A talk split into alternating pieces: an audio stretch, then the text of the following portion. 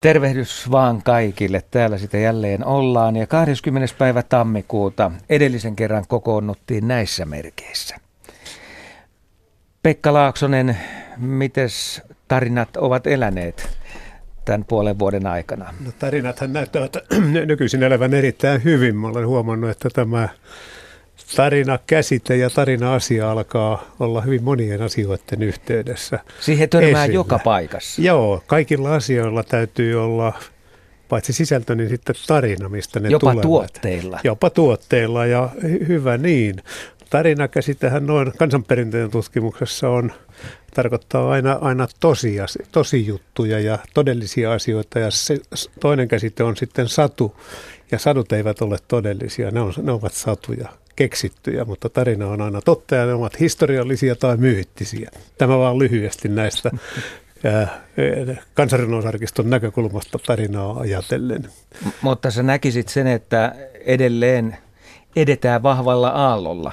Erittäin vahvalla aallolla. Ihmiset eivät minun ymmärrykseni mukaan tule toimeen ilman tarinoita. Tarinoita kerrotaan edelleen ja se on muisto menneisyydestä tai sitten tapahtumasta, joka halutaan säilyttää. Ja aina kun vanhat tutut tapaavat toisensa, he kertovat, mitä kaikkea on tapahtunut ja siihen syntyy tarinoita. Että tarina on aika moniaalle, moniaalle käyvä ilmiö kyllä. Tänään syvennytään tietysti luontotarinoiden äärelle ja luonto, jos mikä on ehtymätön sarvi sitten tohon hommaan. No näin, ja var, varsinkin nyt kun kesä on kääntymässä taakse, niin kaikilla kesälomalla olleilla ja kesällä, kesää luonnossa kiertäneillä on melkoinen määrä tapahtu, tarinoita ja tapahtumia, mitä kaikkea on sattunutkaan. Nimenomaan, ja tänne voi lähettää tarinoita joko toimimalla seuraavasti, eli pistämällä sähköpostia meille radio.suomi.yle.fi sähköpostiosoitteeseen, tai sitten voi kirjoitella vähän lyhyempiä tarinoita vaikka meidän lähetysikkunaan.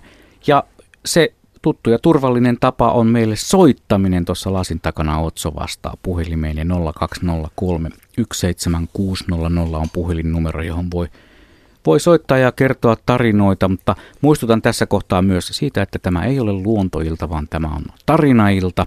Luontoilta on sitten omalla paikallaan taas sitten kun sen aika on ja silloin ihan toisenlaiset tarinat kuin tänään. Meille on tullut sähköpostia. Napataanpas tuosta yksi kappale niitä monenlaisia pieniä ja isompiakin tarinoita, mutta aloitetaan tämmöistä. Ei, ei luokitella tätä kumpaankaan kategoriaan. Ää, nimimerkki puuttuu, mutta ei se haittaa. Viestissä lukee näin. Olin aikoinaan sinisellä polulla vaimoni kanssa. Aikamme luontopolkua käveltyä tuli vastaan järven rannalla laavu ja tulentekopaikka. Tulet nuotiopaikkaa vaan ja repun taskusta kahvia ja eväitä esiin. Paistovälineet vain osittain puuttui. Löysin kuitenkin pyttipannon tekoa varten laavun nurkalta ruostuneen ruskean lapion, jossa se pyttipannu sitten valmistettiin. Hyvältä maistui. Lähtiessäni huomasin, että ulkohuusista se varmaan silloin puuttui. En kertonut siitä sitten mitään emännälle, vaan hymyilin mielessäni. Lopputulos oli kuitenkin hyvä. Tällaisella vähän rolskimmalla tarinalla aloitettiin tällä kertaa. Kyllähän sitä sattuu luonnossa liikkuessa monenlaisia asioita. Toi oli kyllä aika hätkähdyttävä alku. No siinä oli pieni juttu, mutta toisaalta täytyy muistaa tietysti se, että tämä laavuhan on se vanha perinteinen paikka, miss, mihin on, missä on yövitty ja koottu ja varmasti näitä tarinoita myöskin paljon puheltu. Että tässä paistamishommassa oli tietysti pientä ongelmaa, se ehkä jäänyt muistiin tältä retkeltä, mutta ylimalkaan mm. laavan, laavun ääressä, jossa poltettiin tulta ja, ja syöttiin ja nukuttiin, niin laavu on se vanha tarinoinen tarinoiden kertomispiste ollut. Ja tulilla istuminen noin yleensäkin on otteen. Siinä ei tarvitse kovin kauan olla, kun joltain nuotion äärellä istuvalta alkaa kummuta jonkun sorttinen tarina ja sitten se saattaa olla, että koko ilta tarinoidaan. Kyllä se lähtee nopeasti. Siinä on kaikki ne laitteet, mitkä kotona ehkä vähän häiritsee tämän kaltaista toimintaa, niin ne ei välttämättä ole siinä mukana. Tosin täytyy sanoa, että se kännykkä kulkee kyllä aika helposti, mutta ainakaan telkkari siellä ei ole sitten viemässä sitä aikaa. Mutta tämähän on se kuitenkin se vanha ja perinteinen tapa olla, seurustella tuntikausia siinä ennen kuin mennään nukkumaan, kertomalla Joo. erilaisia asioita. Ja katsella, katsella tietysti tulen liek- liekkiä ja se on se, mitä on tuijoteltu ja, ja puheltu. Ja, ja kyllähän noiden vanhan kansanperinteen tutkijoiden muistoissa on paljon ne, ne Vienan Karjalassa tehdyt kalastusretket muu kuin kudon aikaa syksyllä, jolloin oltiin päiväkausia vuorokausikausia niin, niin kalaretkillä. Ja illat pitkät tulen ääressä laulettiin sitten jopa näitä vanhoja kalevalaisia lauluja, että tuli pimeys, lämpö ja ihmisten välinen puhe kommunikointi, jos nyt sanomme, niin on siinä parhaiten elänyt. Sehän on kuin radion tekemistä. Tulee puhetta ja sitten vielä musiikkia itse tuotettuna. Kaikki, kaikki, joo. Eikä ole häiritseviä ääniä kovin paljon mu- muualta tuolla. Avataan kanava, niin kuuluu paremmin ääni. Maarit lähettää, lähettää meille viestiä, myös lähettänyt viestinsä sähköpostiosoitteeseen radio.suomi.yle.fi. Hei, on joskus hämmentävää, miten luonto voi vaikuttaa tunteisiin niin voimakkaasti. Viime kesä tuntui niin tyhjältä ja surulliselta, koska kaakkuripariskunta ei palannutkaan tutulle mökkilammellemme. Ne olivat odotettuja kesävieraita. Mutta elokuussa käydessämme lammella todistimme yllättäen huikeaa luonnon näytelmää. Kaksi kalasääsken poikasta tekivät äänekkäitä lentoharjoituksia puun latvoissa ja emot huutelivat niille lammen päältä liidellessään – Linnut olivat palaneet pesimään lammelle 30 vuoden jälkeen. Ja ilo mökillämme oli suuri. Ja kun sitten tänä kesänä kaakkuripari taas palasi ja onnistuivat vielä pesinnässäkin, ilo vain kasvoi. Onni on palannut lammellemme. Näin viesteilee Maarit. Kaakkuri, jos mikä, on tarinoiden aihe. Ja jos tarkkaan katselee karttaa, niin kaakkuri nimellä varustettuja lampia on kyllä edelleenkin. Niitä on me, me, melkoinen määrä ja mä, mä ajattelen myös samalla lailla, että kaakkurin ääni on siis semmoinen Kesä, kesän ääni ja ilman muuta Kalasääsken tulla paikalle on omat, että siinä on kaksi noin Joo. keskeistä tekijää. Toi on oh. kalasääksi. Joo, se oli. Tai sääksi sanotaan tällä tavalla nykyään. Joo. Mutta se viheltää aika hienosti. Se viheltää hienosti, joo, ja sen, sen näkeminen on aina edelleenkin elämys ilman muuta. Kakkuria en edes yritä matkia, mutta tuo ääni on kyllä sellainen, että se voi aika tavalla hätkähdyttää, jos sitä ei ole aikaisemmin kuullut. Joo, tämä on kiinnostava ylimalkaa luonnon äänten muistiossa oleminen, miten ne, ne palauttavat mieleen vanhoja aikoja ja lapsuuden muistoja, että siis ääniä, joita ei ole moneen aikaan kuullut kaakkurin ääntä. Ei Helsingissä juurikaan kuule, joka täällä kesänsä viettää. Että. Nimenomaan kaivetaan se vielä johonkin kohtaan tätä lähetystä, niin saadaan muisteltua. Minkälainen se ääni onkaan?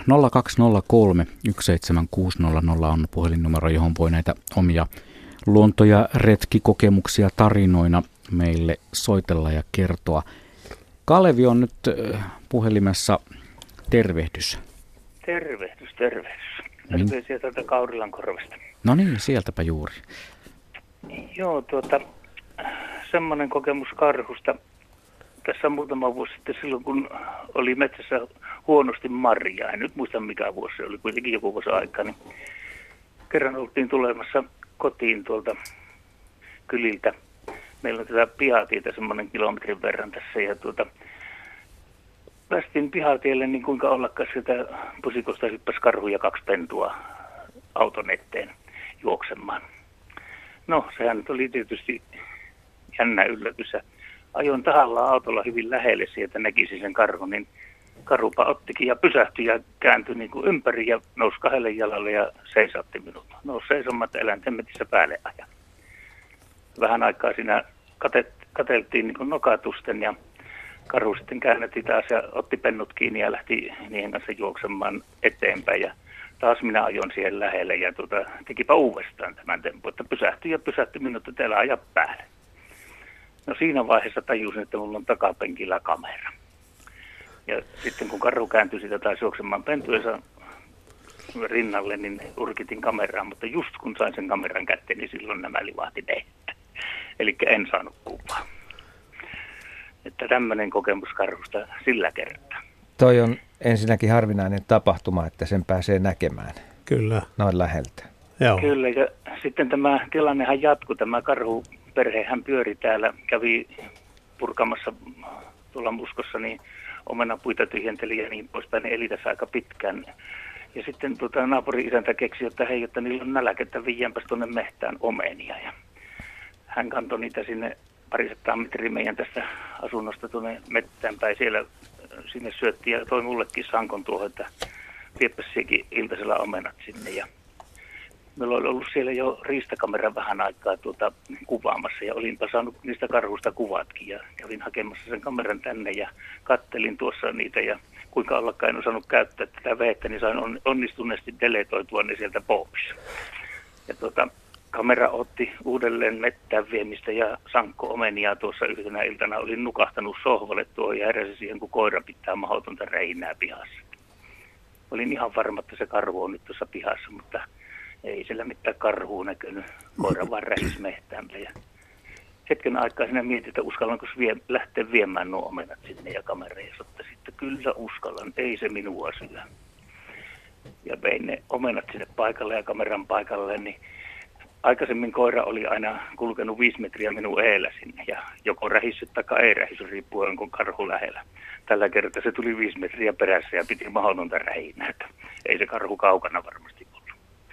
No, sinne vein, vein syömiset eikä tuosta nyt ollut sen kummempaa. Myöhemmin sain uusia kuvia ristakameran karusta ja kahdesta pennistä. Että tämmöinen tarina.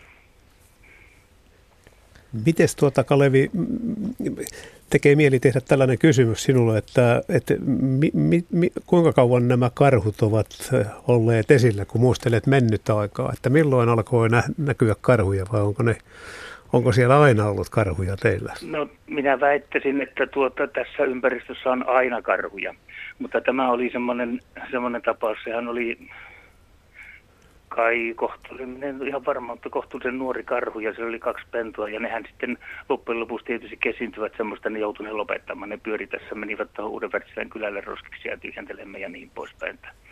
Ne, ne sitten kesyntyi liikaa, se oli ihan selvä seuraus näistä, näistä hommista, mutta tuota, tällä alueella karuja liikkuu aina. Ei tarvitse, jos mennään muutama sata metriä tuosta, niin ihan tarkoitusti varmasti löytyy jätökset pääsit autosta tätä tilannetta seurailemaan, niin näyttikö se karhu isolta, kun se nousi takajaloilleen? Se ei ollut hyvin iso. Se ja, oli semmoinen, väittäisin, että nuorehko emokarhu se oli, mm. mutta ei, ei hirveän iso. Semmoinen, sanoisin, no vaikea sanoa puolitoista metriä korkea, kun se nousi kahdelle jalalle en nyt osaa määritellä sen kummin, mutta niistä, sitten niistä kuvista päätellen, mitä minä sain tuohon ristakameraan, niin tuota, ei ollut valtavan iso karhu. Aika, Joo. sanoisin jopa melkein niin vähän pienehkö. Mutta tietyllä tavalla ajattelit, että parempi olla täällä auton sisällä ja seurata tapahtumia. No ehdottomasti. Sitten tämä, sama, tämä sama karhu pyöri tuossa yhden kerran sitten tuli, oli tuttavat tulossa tänne ja autosta soittivat, että hei nyt se karhu on tuossa pellolla. He seuraa sitä, kun se on syömässä siinä, niin minä läksin tästä autolla kameran kanssa, että nyt mä sitä kuvan ja hyvin varovasti ajelin sinne ja sama juttu, että se kerkisi livahtamaan sitä metsää sitten, että tuota, kerkisin nähdä kyllä, mutta silloin nopeasti lähti pois. Se ei ollut hirveän iso, iso olisiko se ollut nuori sitten. Joo, po- poikasia ei näkynyt, näkynyt kyllä, maisemissa. Ei, kyllä ne näkyy. Kyllä kaksi pentua. Niin kaksi pentua. Kaksi pentua. Joo, kaksi pentua. Ja sitten jälkikäteen, kun ne joutui lopettamaan, niin siitä tuli sellainen tieto, että tuota emo olisi ehkä selvinnyt talven yli, mutta ne pennut ei olisi ehkä selvinnyt, olivat sen verran heikossa kunnossa. Että semmoinen tapaus.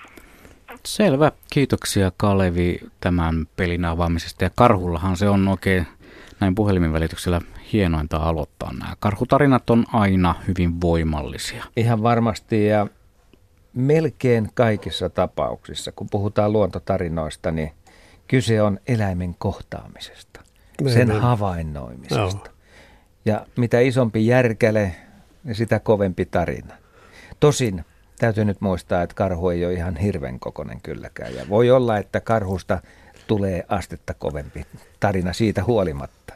Kyllä, ja kun se nousee kahdelle jalalle Niin. seisomaan, niin aikamoinen kaverihan se on, että, että kyllä tämä jollakin lailla karhujen yleistyminen tänä kesänä niin on esimerkiksi meikäläistä niin huvitti ja kosketti siinä mielessä, että sieltä kotikylältä Ahtialasta Lahden läheltä, niin sieltä oli, oli tämä karhu, karhuhavainto ja kun muistelen taakse jääneitä vuosia, niin eipä siellä karhuja silloin vielä nähnyt, että tällä lailla karhu valtaa alueita ja, ja, ja tota, tulee Etelä-Suomessa tunnetuksi, mutta että pääsee valokuvaamaan tällä lailla karhuja, niin kuin tässä Kalevi kertoo, niin kyllähän se on aika ainutlaatuinen juttu noin koko Eurooppaa ajatellen, että meillä on maa, jossa karhut liikkuvat ihmisten lähituntumassa. Näin on, havaintoja tulee ja Juha on käynyt oikein katsomassa karhuja erikseen. Että miltä, miltä se tuntuu kävellä sinne piilokojulle? Mitä sä ajattelet silloin? Mm, No joo, ensimmäisellä kerralla pelotti, toisella kerralla ei enää pelottanut, mutta kunnioitus oli edelleen niihin otuksiin hyvin voimakas. Oltiin juuri iltahämärän laskeuduttua siellä suon reunassa kojun ulkopuolella ja kun taskulampulla näytettiin sinne suolle, niin siellä oli seitsemän karhun silmät loistivat meille Ai, takaisin. hyvä. Ja siinä kohtaa äh, sanoin, että voinko mennä jo koppiin tuonne kojuun ensimmäisenä. Ja eihän tässä ole kuin muutama viikko siitä, kun itse törmäsin sitten karhuun, en ihan fyysisesti, vaan autolla ajaessani tuolla iloisessa Itä-Suomessa eräälle hääpaikalle mennessäni lähellä Savonlinnaa.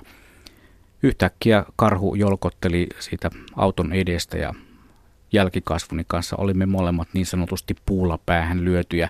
Hiljennettiin vauhtia ja yritettiin katsoa, minne se karhu meni, mutta kyllä se katosi nopeasti. Ei mitään jälkeäkään ollut nallesta enää siinä vaiheessa, kun saimme au- auton samalle kohtaa. Tämä oli ensimmäinen kerta, kun tällä tavalla extemporen. Kyllä ehdottomasti Et joo. mä en todellakaan nyt laske näitä piilokojukeissejä.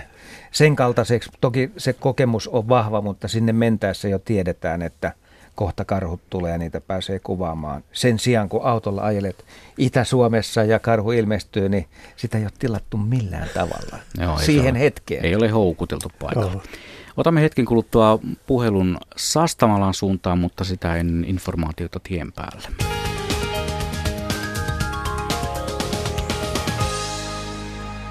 Nimittäin tiellä 51, Kirkkonummi Karjaa, tarkemmin Mustion liittymästä kaksi kilometriä Kaunislahden tien suuntaan.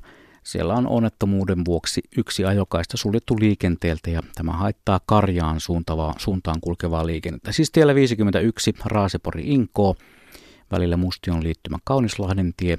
Onnettomuuden vuoksi yksi ajokaista suljettu liikenteeltä ja haittaa Karjaan suuntaan kulkevaa liikennettä. –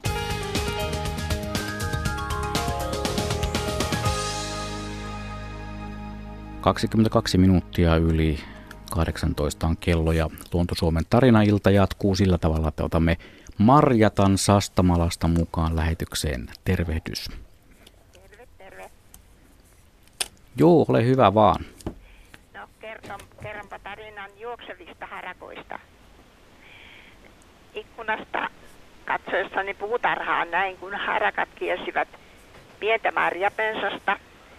Ne juoksivat ympäri, niillä oli tasainen välimatka toisesta toiseen, että vähän niin kuin lapset joskus jouluna joulukuusen ympärillä. Ja tämä juoksu jatkui ja jatkui ja sitten yksi harakoista väsyi juoksemiseen ja lensi omenapuun oksalle. Toiset ällistyivät siitä ja pysähtyivät sitten. Tämä juoksu lopetettiin ja sieltä pensaasta hyppäsi, lensi oikein pikkunen orava ja juoksi kiireesti pieneen puuhun siihen pellon toiselle puolelle. Ja oravalla oli melkoisen hyvä vauhti. Että tämä oli sitten harakoiden tämmöinen yhteispeli, kun ne kiusasivat oravaa. Sellaista aina välillä näkee ja oli se hyvä, että ratkesi sitten se syy, miksi siinä harakat oikein juoksee ja kiertää marjapensasta. Mutta kyllä se ensin oli arvoitus, että minkä takia. Varmaan. Joo. Ja tämä on luonnossa aina kiinnostavaa, että kun tapahtuu tällaisia asioita, niin se syy on aina olemassa. Kyllä. Siinä aina ajat, voi, voi ajatella niinkin, että harakat leikkii. Joskus olen katsonut, että ja tiedämmekin, että eläimet saattavat leikkiä, mutta näiden harakoiden liikkuminen kotikonnulla, niitä nyt on ruvennut näkemään entistä enemmän lähellä ja, ja jännä nähdä, että nämä poikueet toimii tällä lailla ja siinä on sitten oravaa ilmeisesti kiusattu vai onko sen kanssa leikitty vaan? En tiedä, kun en nähnyt sitä, milloin se orava sinne meni. Niin. Siinä voi olla myös nuoria harakoita, jotka sitten opettelee maailmanmenoa ja kun tuollainen orava on se sitten pieni tai iso, niin menee jonnekin puskaan, niin kyllä sitä selvästi sitten Joo. yritetään sieltä ulos saada. Ainakin kerrotaan toisille, että tuolla on jotain. Kyllä. Nyt kierretään mm. tätä ympyrää tässä ja lumotaan ja hypnotisoidaan tämä kohde sinne. Joo, kiitoksia Marjatta tästä soitosta. Ja meille voi soittaa lisää numeroon 0203 noista muita luontokappaleita kiusaavista harakoista voisi kertoa tarinan omasta kissastani, jota harakat kiusasivat. Tunnustan joskus syyllistyneeni syntiin, eli päästäneeni kissan pihalle, mutta kissa tykkäsi sinne pihalla. No joo, se on taas toinen juttu. Pihalla, kun se siinä oleskeli, niin harakat tulivat sitten tietysti sitä härnäämään kissaa ja kissa houkuttelivat kissan tuohon kiipeämään puuhun tai sellaiseen pensaaseen. Ja niinhän siinä sitten loppujen lopuksi kävi, että kun tarpeeksi ylös se onneton kissaroukka meni sinne puuhun, niin sieltähän se putosi alas ja harakoiden riemu oli ihan silmin pistävä. Ihan kun ne olisivat nauraneet sille kissapololle, joka sitten korvat luimussa luikki takaisin rappukäytävään. Näin voi kertoa. Tietoisesti johdettiin sinne ja nimenomaan. Siinä tapahtui. Mitä tapahtui? Monestihan näkee maalla, kuinka haarapääskyt hyökkäävät kissan lähettyville, sanotaan sillä tavalla lentää ihan se on totta. kipukynnyksen Joo. läheltä, jotta kissa ei pysty kaappaamaan niitä, mutta välillä käy, että kissa onnistuukin siinä puuhassa, vaikka pääskynä on tosi nopea. Mm. Joku aika sitten todisti kotirannallani Helsingissä äh, tapahtumaa, jossa kissa kuljeskeli jälleen kerran vapaana siellä luonnossa, niin varis läksi kissan perään ja seurasi sitä pitkän aikaa, kunnes tuli sitten sopivalle hollille ja kävi nykäisemässä hännästä sitä kissaa. Se oli ihan suunnattoman. Se, selvästi molemmat jotenkin ikään kuin kuitenkin nauttivat toistensa läsnäolosta siinä. Siinä ei ollut sellaista vihasuhdetta tai muuta. Ikään kuin ne olisi ollut kavereita ja toinen kävi välillä vähän näykkäämässä. Joo, ei, se, ei, ei voi ajatella, että, että varis olisi yrittänyt pyydystää kissaa ja eikä kissa varista, että ehkä siitä tämmöistä leikistä tai kiusan, pienestä kiusanteosta on kysymys, mutta se osoittaa vaan, miten nokkelia nämä variksetkin on tässä pihapiirin elämässä, että ne mm. tulee. Ja jännä nähdä, että niitä on tullut entistä enemmän myöskin kaupunkioloissa, niin varikset nyt liikkuu siis niin kuin, pelk- oikein jos monesti autollakin kun ajaa, niin tuntuu, että ne, ne ymmärtää auton liikkeetkin, että ne ei, kovin helposti niin kuin säikähdä auton liikkumista. Ne hallitsee omaa aluetta. Joo. Vielä näistä varislinusta voisi kertoa sen, että varsinkin haaskapaikoilla saattaa olla kotkia, on ne sitten merikotkia tai maakotkia, niin siinä sitten jotkut tällaiset varikset saattaa olla pyrstösulissa kiinni. Kyllä. Ja ikään kuin tehdä kiusaa siinä, että lähdes menemään siitä, että tämä pöytä olisi niin kuin meille katettu tässä välillä. Että Hyvä. Lisää tarinoita voi laittaa vaikkapa sinne sähköpostiosoitteeseen radio.suomi.yle.fi tai toimimalla kuten nimimerkki Arokirja on laittanut viestin Radio Suomen lähetysikkunaan. Hän kirjoittaa näin, että tämän tarinan olen kai kertonut ennenkin. Katselin riikin kukkoa kerran nokkimassa liikennepeiliä.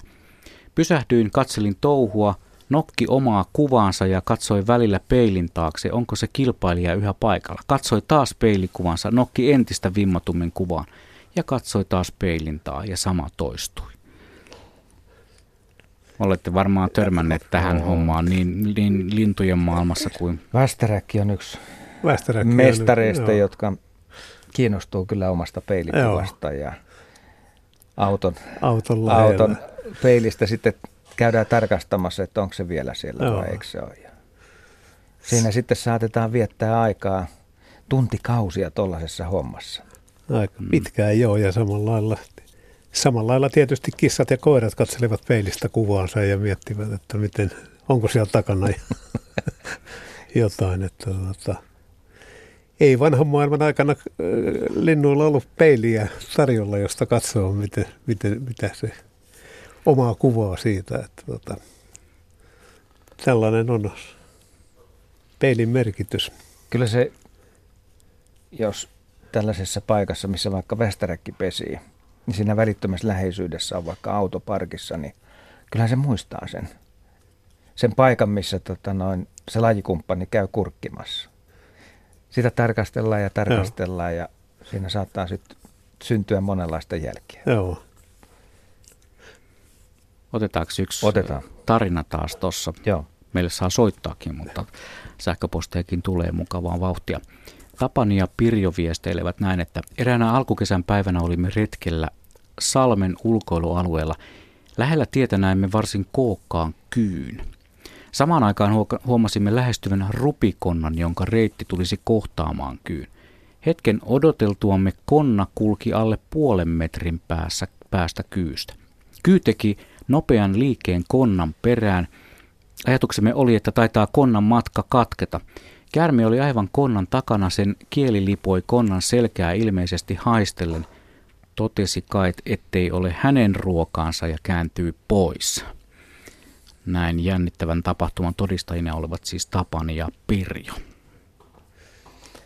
Rupikonna on muuten sellainen elukka, että jos vaikka koira ottaa sen suuhun, niin siitä syntyy suuremman luokan ongelmia, koska sillä on sitä myrkkyä. Niin, no niin, joo. Että... Nystyissänsä ja koira kyllä äkkiä tiputtaa sen, mutta mulla ei ole käsitystä siitä, että nyt kun ihmiset ja eläimet reagoi aina eri tavalla näihin myrkkyasioihin, niin miten, miten esimerkiksi kyykäärme sitten tällaisessa tapauksessa, että voiko se aistia niin pitkälle, että mä nyt en tohon kajoa. Tai niin.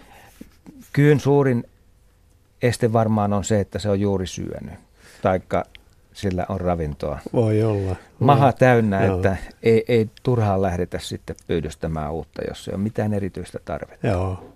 Pitäisi tietysti tietää tämä, että kelpaako rupikonna kyylle noin mm. ylisummaa. Luulen, että niin. jopa no, rupikonnatkin on hieman vähenne, vähenneet nyt, mutta tuota, tämmöinen tilanne, jossa näkee tällaisen pyydystyksen, kun kyy nappaa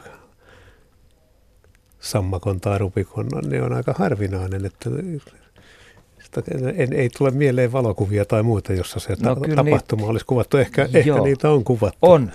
Nyt kun mä tiedän, että mitä postia esimerkiksi tulee luontoillan Joo. välityksellä, niin kyllä näitä kuvia on. Siis esimerkiksi, että rantakäärme on ottanut, sehän ottaa aina elävän saaliin. Kyllä. Ja sitten tota, kyykärme, kun se puree, se saalis kuolee ja sitten se nielee sen. Mutta tällaisia nielemisiä, niitä kuvia on nähnyt kyllä aika tavalla. Joo. Äsken kun puhuttiin noista peileistä ja eläinten reagoimisesta peiliin, niin yksi asiahan on myös, mikä eläimiä kiinnostaa suunnattomasti, on television vastaanotin. Täällä kerrotaan tarinaa, että koiramme 70-luvulla, vaikka oli mustavalko TV, niin katseli hievahtamatta avaraa luontoa, ja kun eläin hävisi ruudusta, koira kävi vilkaisemassa telkun taakse, mihin se hävisi. Olen paljon kuullut näitä tarinoita, että eläimet katsovat, kotieläimet, nimenomaan lemmikkieläimet, katsovat TV-stä mielellään luonto-ohjelmia ja ihan suoraan sanoen lumoutuneina seuraavat ja joskus käyvät ehkä käpälällä kokeilemassa jotakin siellä ruudussa näkyvää otusta. Meidän pitää varmaan tähän kohtaan kertoa se, että kun me tehdään radiossa luontoääniin pohjautuvia lähetyksiä, niin valtavasti tulee viestiä siitä, että kotona kissa kuunteli hievahtamatta. Ja koira, koira kuunteli just näitä luontoääniosuuksia. Ja samaten sitten voi olla, että vaikka navetassa on radio päällä, niin siellä sitten lehmät reagoi näihin ääniin kanssa. Että, että mitä, mitä ne pojat siellä oikein soittelee. Että nythän, nythän tätä pitää ruveta kuuntelemaan oikein kunnolla. Teidän pitää lähettää siis noin sellaisia luontoääniä, jotka on suunnattu eläimille, siis koirille. Nehän, nehän on aina suunnattu, myös eläimille. Ilman muuta, joo. Että se on jännä, ääni on varmasti semmoinen, joka herättää, mutta kyllä mä oon myöskin seuraillut tutun koiran el- elkeitä siinä, omia koirien elkeitä television edessä, että kyllä ne katselee, kyllä kiinnittää huomioon siihen, mutta ei mulla ei mieleen semmoista tapahtumaa, että olisi koira hiippailu sinne television taakse katsomaan, että minne se jäi, mutta äänet herättää aina. Viikon luontoääniä on kuultu kymmeniä vuosia radiossa ja mä oon saanut erään tarinan, joka on aika herkullinen. Se on lyhyt ja ytimekäs. Oli käynyt sellainen tilanne, että kuuntelija ajoi autolla tuolla jossain kaukana tien varsilla ja sitten alkoi tällainen viikon luontoäänen esittely. En nyt muista, mistä lajista oikeasti oli kyse, että oliko vaikka pöllö. Niin tota, hän oli sitten mennyt heittämään vettä ja jättänyt auton oven auki. Niin sieltä oli kuulunut tämän linnun ääni. Niin kohta saman lajin edustaja oli tullut siihen ihan viereen katsomaan, että kuka on tullut hänen reviirilleen. mutta todella en muista tätä lajia, mutta tämän tapahtuman kyllä, että, että sen, siinä lyhyen ajan puitteissa tämä kaikki tapahtui. Että kuulu se ääni, siihen reagoitiin, laji tuli viereen. Kyllä. Ja viikon luontoääni antoi tämän kokemuksen. Radiolla on voimaa. Joskus aikoinaan tehdessäni yöradiota harrastin sellaista koiruutta, että soittelin siellä juontojeni takana huuhkajan huhuilua. Se, on se, loi ikään, se loi ikään kuin sellaista tunnelmaa, niin muutamilta kuuntelijoilta tuli sitten palautetta, että lopetapas nyt tuo, kun täällä nämä kotieläimet menevät ihan sekaisin. vaikka, vaikka se oli hyvin hiljainen se ääni siellä taustalla, loi vaan sellaista atmosfääriä niin siitä ei kaikkien kotieläimet sitten tykänneet. Mutta hei, nyt voisi joku soittaja kertoa meille tarinoita lisää 0203 17600 on puhelinnumero luonto- ja retkikokemuksista. Tarinoita, kalajuttuja, niitä ei ole vielä kuultu tänään yhtään. Karhujuttu oli odotettavissa, että niitä tulee ja niitä saa laittaa lisää hirvistä, poroista, revontulista. Pienen, aivan revontulista. Pari yötä sitten oli semmoinen hetkellinen bursti tuolla taivaalla ja aivan lumoavan hienoja kuvia on kuvattu ympäri, ympäri Suomea, mutta ne oli vain lyhyen aikaa. Ne onnelliset, jotka osuivat paikalle, voisivat soittaa tänne ja kertoa, mitä he sillä hetkellä kokivat tai kuulivatko esimerkiksi jotain, koska siitähän on paljon puhuttu. Revon tulee aiheuttaa ääntä. Joo. Onko se mahdollista kuulla? Hmm. Ja muitakin tuntemuksia revontulin ja muihin luonnonilmiöihin, niihin, niitä me odottelemme tänne lähetykseen. Revontulot on asia, joka kiinnostaa, kiinnostaa aika paljon ja tässä on parin viikon päästä tiedän, että Kuhmossa keskustellaan tarkasti revontulien historiasta, että siis on jonkinlainen seminaari, sami, seminaari siellä Juminkeon tuntumassa ja se on merkki vain siitä, että nämä revontulet askarruttavat ihmisten mieltä ja itse olen sen verran vanhaa kansanperinnäineistoa katsonut, että monenlaisia selityksiä revontulille on annettu ja ihmisiä on aina kiinnostanut tietysti tämmöinen valoilmiö, että mistä se tulee. Onhan se vaikuttava tapaus. Se on vaikuttava tapaus ja siihen liittyy kyllä näitä ääniä myöskin niin kuin tiedämme ja, ja ha, hauska havainto on sekin, että jo meidän seitsemän veljestämme sieltä Nurmijärveltä kiinnittivät huomion revontuliin, pohtivat sen alkuperää ja, ja heidän – heidän, heidän lopputuloksensa oli se, että ei pysty selittämään, mikä se ilmiön alkuperä on. Että se, se, se oli sen verran jännittävä, mutta on osoitus vaan, että, että siis revontulet ovat Etelä-Suomessa leiskuneet ihan yhtä hienosti kuin Pohjois-Suomessa, että, että se on, on, on kansan mieltä askarruttanut. Ja komeita näkymiä revontulet onkin, että hauskaa, että tännekin tuli, tuli tietoa tästä. Niin nyt me on nähty niitä ihan viime viikkojen aikana ja nyt sitten tietysti aina yleensä nämä yhdistetään talviolosuhteisiin ja pakkasiin ja kylmään, että silloin taivas näyttää voimansa. Joo, Mutta se, periaatteessa niitähän on aina. Silloin vaan kun tapahtuu se purkaus sieltä joo, auringosta ja sieltä hiukkaset lähtee liikenteeseen. siinä on aina se on vähän, vähän kytketty liiaksikin Lappiin tässä mielessä, että että on, on ilman muuta selvää, että siellä hän näkyy komeasti ja talvella, mutta että tarkasti katsoen niin voi nähdä täällä etelässä, niin kuin nyt on nähty, jonkinmoisia heijastumia tästä. Mm. Ja tässä kuulin tarinaa eräästä valokuvausharrastajasta, joka oli kuvaamassa yökuvia tuolla Viron Saarenmaalla. Ja ihmetteli, että mitäs kummaa näihin kuvinhan tulee valosaastetta. Tuossa suunnassa ei pitäisi olla mitään, mikä valosaastetta tekee. Kysymys oli revontulista. Eli Saarenmaalla oli myös näkynyt hyvin. Ja kyllähän ne parhaimmillaan näkyvät Keski-Eurooppaan saakka, että ei ne ole pelkästään Lapin etuoikeus missään mittakaavassa. Suomikin on aivan täynnä revontuliharrastajia, kuvaajia, yöllä liikkuvia. Et jos näette joidenkin ihmisten kulkevan yöllä kamerakaluston, kamerajalustojen ja muiden kanssa eh, kiilto silmissään, niin he eivät ole tirkistelijöitä, he ovat taivaan tarkkailijoita, revontulikyttääjiä Joo, taivaan valojen tarkkailijoita. nimenomaan. Eikö se ole vielä sillä tavalla, että kameran, kamerassa se revontuli näkyy ennen kuin sä silmällä pystyt sitä havaitsemaan? Jos sulla on herkistykset oikein kohillaan. Joo, siis kamera näkee maailman ihan toisella tavalla kuin meidän vajavaisten ihmisten silmien nämä tappisolut, että me nähdään ehkä aavistus jonkunlaista vihreää kajoa siinä kohtaa, kun revontulet ovat vasta niin kuin kehittymässä, mutta kameran kenno taltioi sieltä paljon enemmän dataa. Ja se on joidenkin mielestä vähän jopa petollista, että se ei ole niin aito se kuva, koska 30 sekunnin valotus revontulista näyttää ihan eri asialta kuin se meidän silmiimme tuleva sekunnin murtoosan valotus. Se on aivan totta, että kun, kun katsoo kuvaa ja, ja ajattelee sitä, mitä on nähnyt, niin huomaa, että se, kuvat on paljon tarkempia ja hienompia tässä mielessä, mutta että näkee, miten se menee. Tekee mieli sanoa, että siitä on siis Britta Polttila aikanaan, varmaan parisenkymmentä vuotta sitten teki kirjan Taivaan valkeista, jossa tätä revontulien alkuperää ja, ja, ja tota, esiintymistä kansan, vanhassa kansanrunoudessa esitellään. Että suosittelen tätä kirjaa luettavaksi.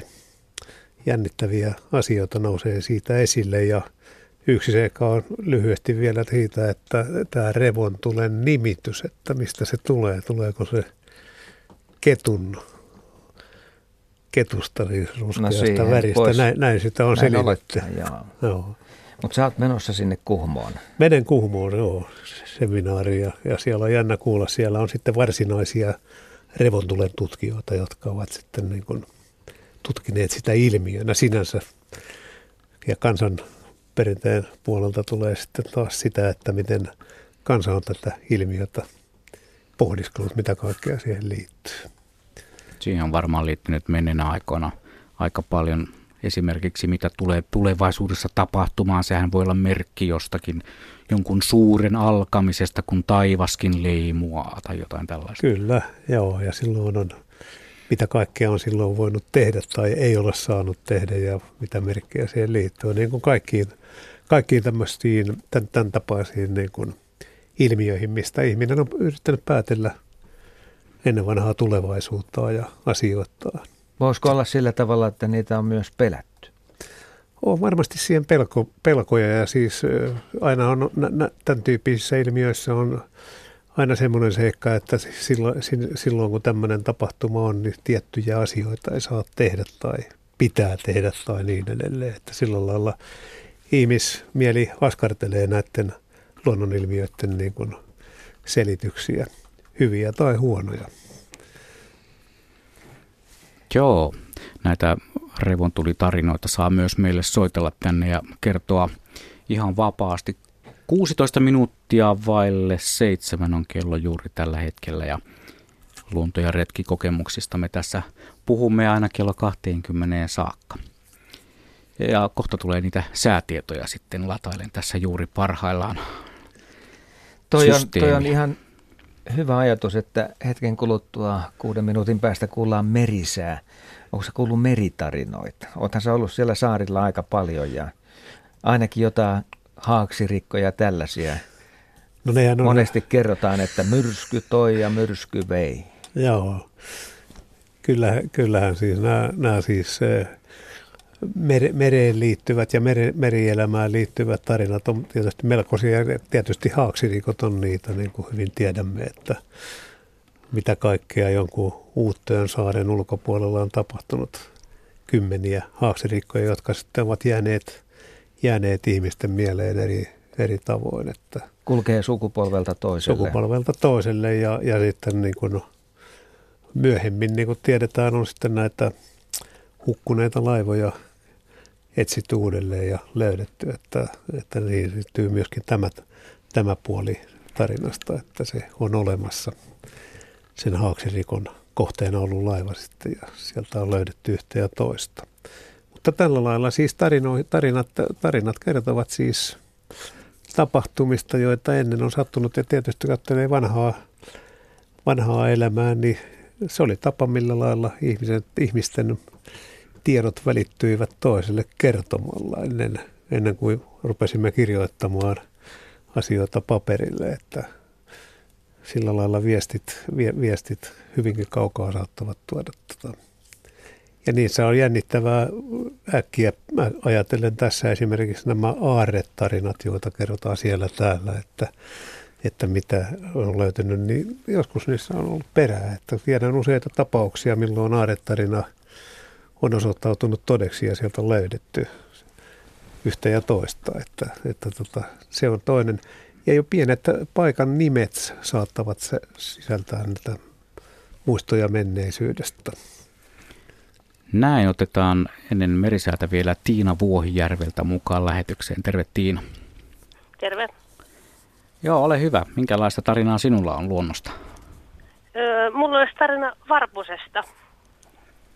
No sehän sopii. Kun ö, pidin aikoinen jäätelökioskia, niin tota, ja ihmistähän syöttää siinä aina lintuja ja muuta. Ja itsekin vähän ehkä innostuin, vaikka ei saiskaan syöttää niitä, niin kävin ostaa jotain pähkinöitä ja enkä halunnut, että noisin kioskin eessä.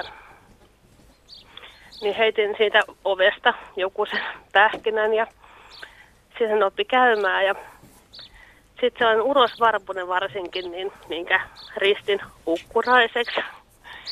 Niin oppi sen, että se tuli aina siihen tiskille. Ja se ootti, että käyn siinä pähkinäpussilla ja sitten se tuli hakemaan ne pähkinät siitä ovelta. Ja tuli sen pesuekki siihen, niin näin on ainakin ymmärtänyt, että myös nämä urokset ruokkii niitä pentuja, poikasia. Onko näin? Kyllä varmaan. No joo, paha mennä sataprosenttisesti sanomaan, mutta näin, näin varmaan tapahtuu.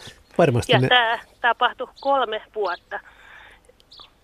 Kolmeen tota, keväänä tämä sama tyyppi tuli. Se tuli siihen, niin sen auko nokka, että no annahan niitä pähkinöitä. Ja se hyppäsi siihen oven viereen oottamaan. Ja jos sen antanut yhtään mitään taas palla siihen tiskille ja mun mielestä hän selvästi vaati, että no annahan niitä. Ja miehän sitten salaa, kun ei saa tehdä, niin sille kun se oli niin mainio tyyppi. Ja mun mielestä Tää... opin tuntemaan sen persoonallisuudenkin, kun se on niin hassun hauska.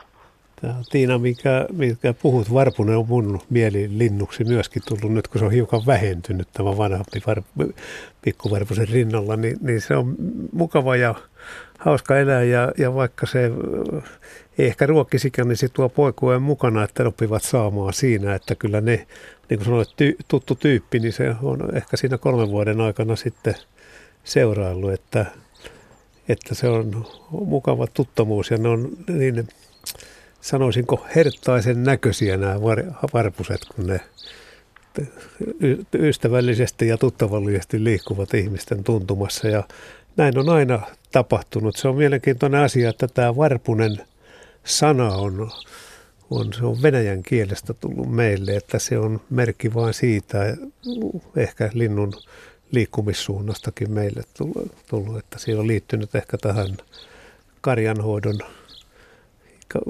karjanhoitoon, että siinä tuntumassa ne on liikkuneet. Hieno lintu. Hyvä, hyvä tyyppi siis, niin kuin sanovat. Joo, hyvä tyyppi. Kiitoksia Tiina vaan soitosta. Ja tota, sanon ystävät sillä tavalla, että muu studiojoukkue voi pitää tässä kohtaa vaikka kahvin mittaisen tauon. Kello tulee nimittäin 18.50. Varpusen kerran me menemme merisää tunnukseen.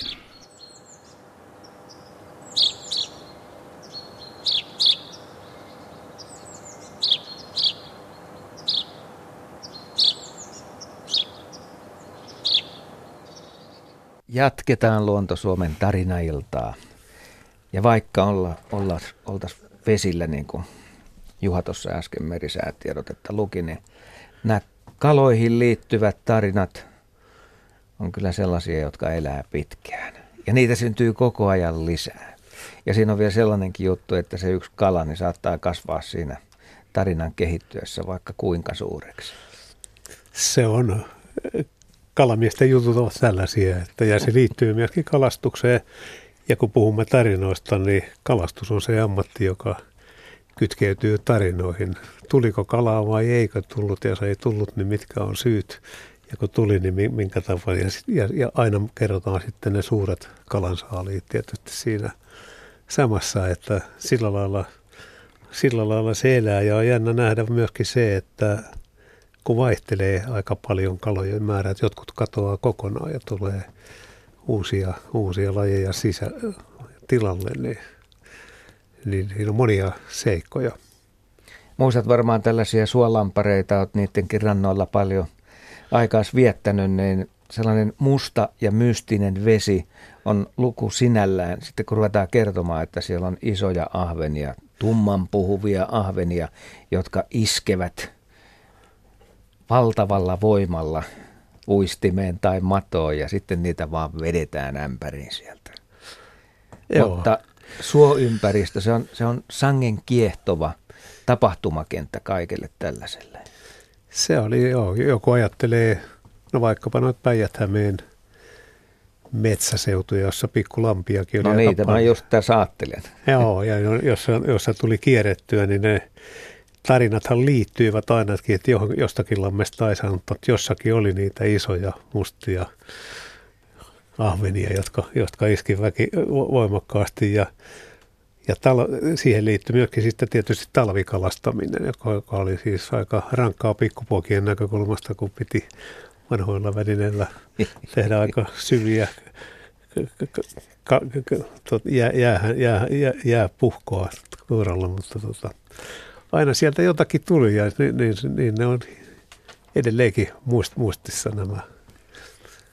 Mä muistan, että edes tällainen tarina liittyy Alasenjärveen ja talvikalastukseen siellä. Että meillä on minuutti ennen uutisia aikaa, että sitä sä et kyllä ehdi kertoa, mutta sä voit vähän väristellä siitä, että mitä sieltä tippus. No Ahveni Alasenjärvestä, siis mä muistan vaan, että itse pöydimme siellä iskukoukuilla haukia aika paljon ja se oli hyvä, hyvä järvi siihen ja se iskukoukulla pyytäminen silloin 50-luvulla oli sallittua. Ja, ja tuota, Alasenjärvi oli hyvä kalajärvi. Muikkuja siinä järvessä ei, ei sattuneesta syystä ollut ja siihenkin liittyi pitkä tarina, että jotkut renkipojat olivat laskeneet leikkiä oli muikkuja tarjolla, mutta he kaipasivat siihen lisä, lisäksi sitten leipää ja voita ja, ja siitä sitten ahti suuttui niin, että muikut loppuivat. Yle, Radio Suomi. Professori Pekka Laaksonen, sä oot tehnyt aika tavalla töitä myös menneillä vuosikymmenillä tarinoiden parissa. Kerro vähän tästä. No se, joo, siis siinä, siinä tuota, Jatka vaan. On, on, joo, tarinat on ollut osa mun elämääni. Tietysti mä olin, olin tein elämäntyöni suomalaisen kirjallisuuden seuraan kansanrunoa Sarkistossa, joka on, on, on meidän suuri suullisen perinteen arkistomme ja siellä on tarina, tarinoita tuhansin määrin voi sanoa. Sekä historiallisia tarinoita, jotka kertovat tosiasioita meidän menneisyydestämme suullisena tietona.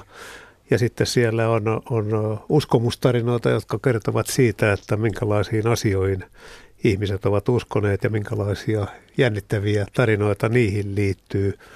Ja tarinoiden tutkimista on tietysti Suomessa harrastettu aika paljon, että siihen liittyy monia kiinnostavia näkökulmia ja tässä voi lyhyesti sanoa, että kun Kalevala täytti 100 vuotta 1935, niin silloin järjestettiin suuri tarinoiden perinnekilpailu.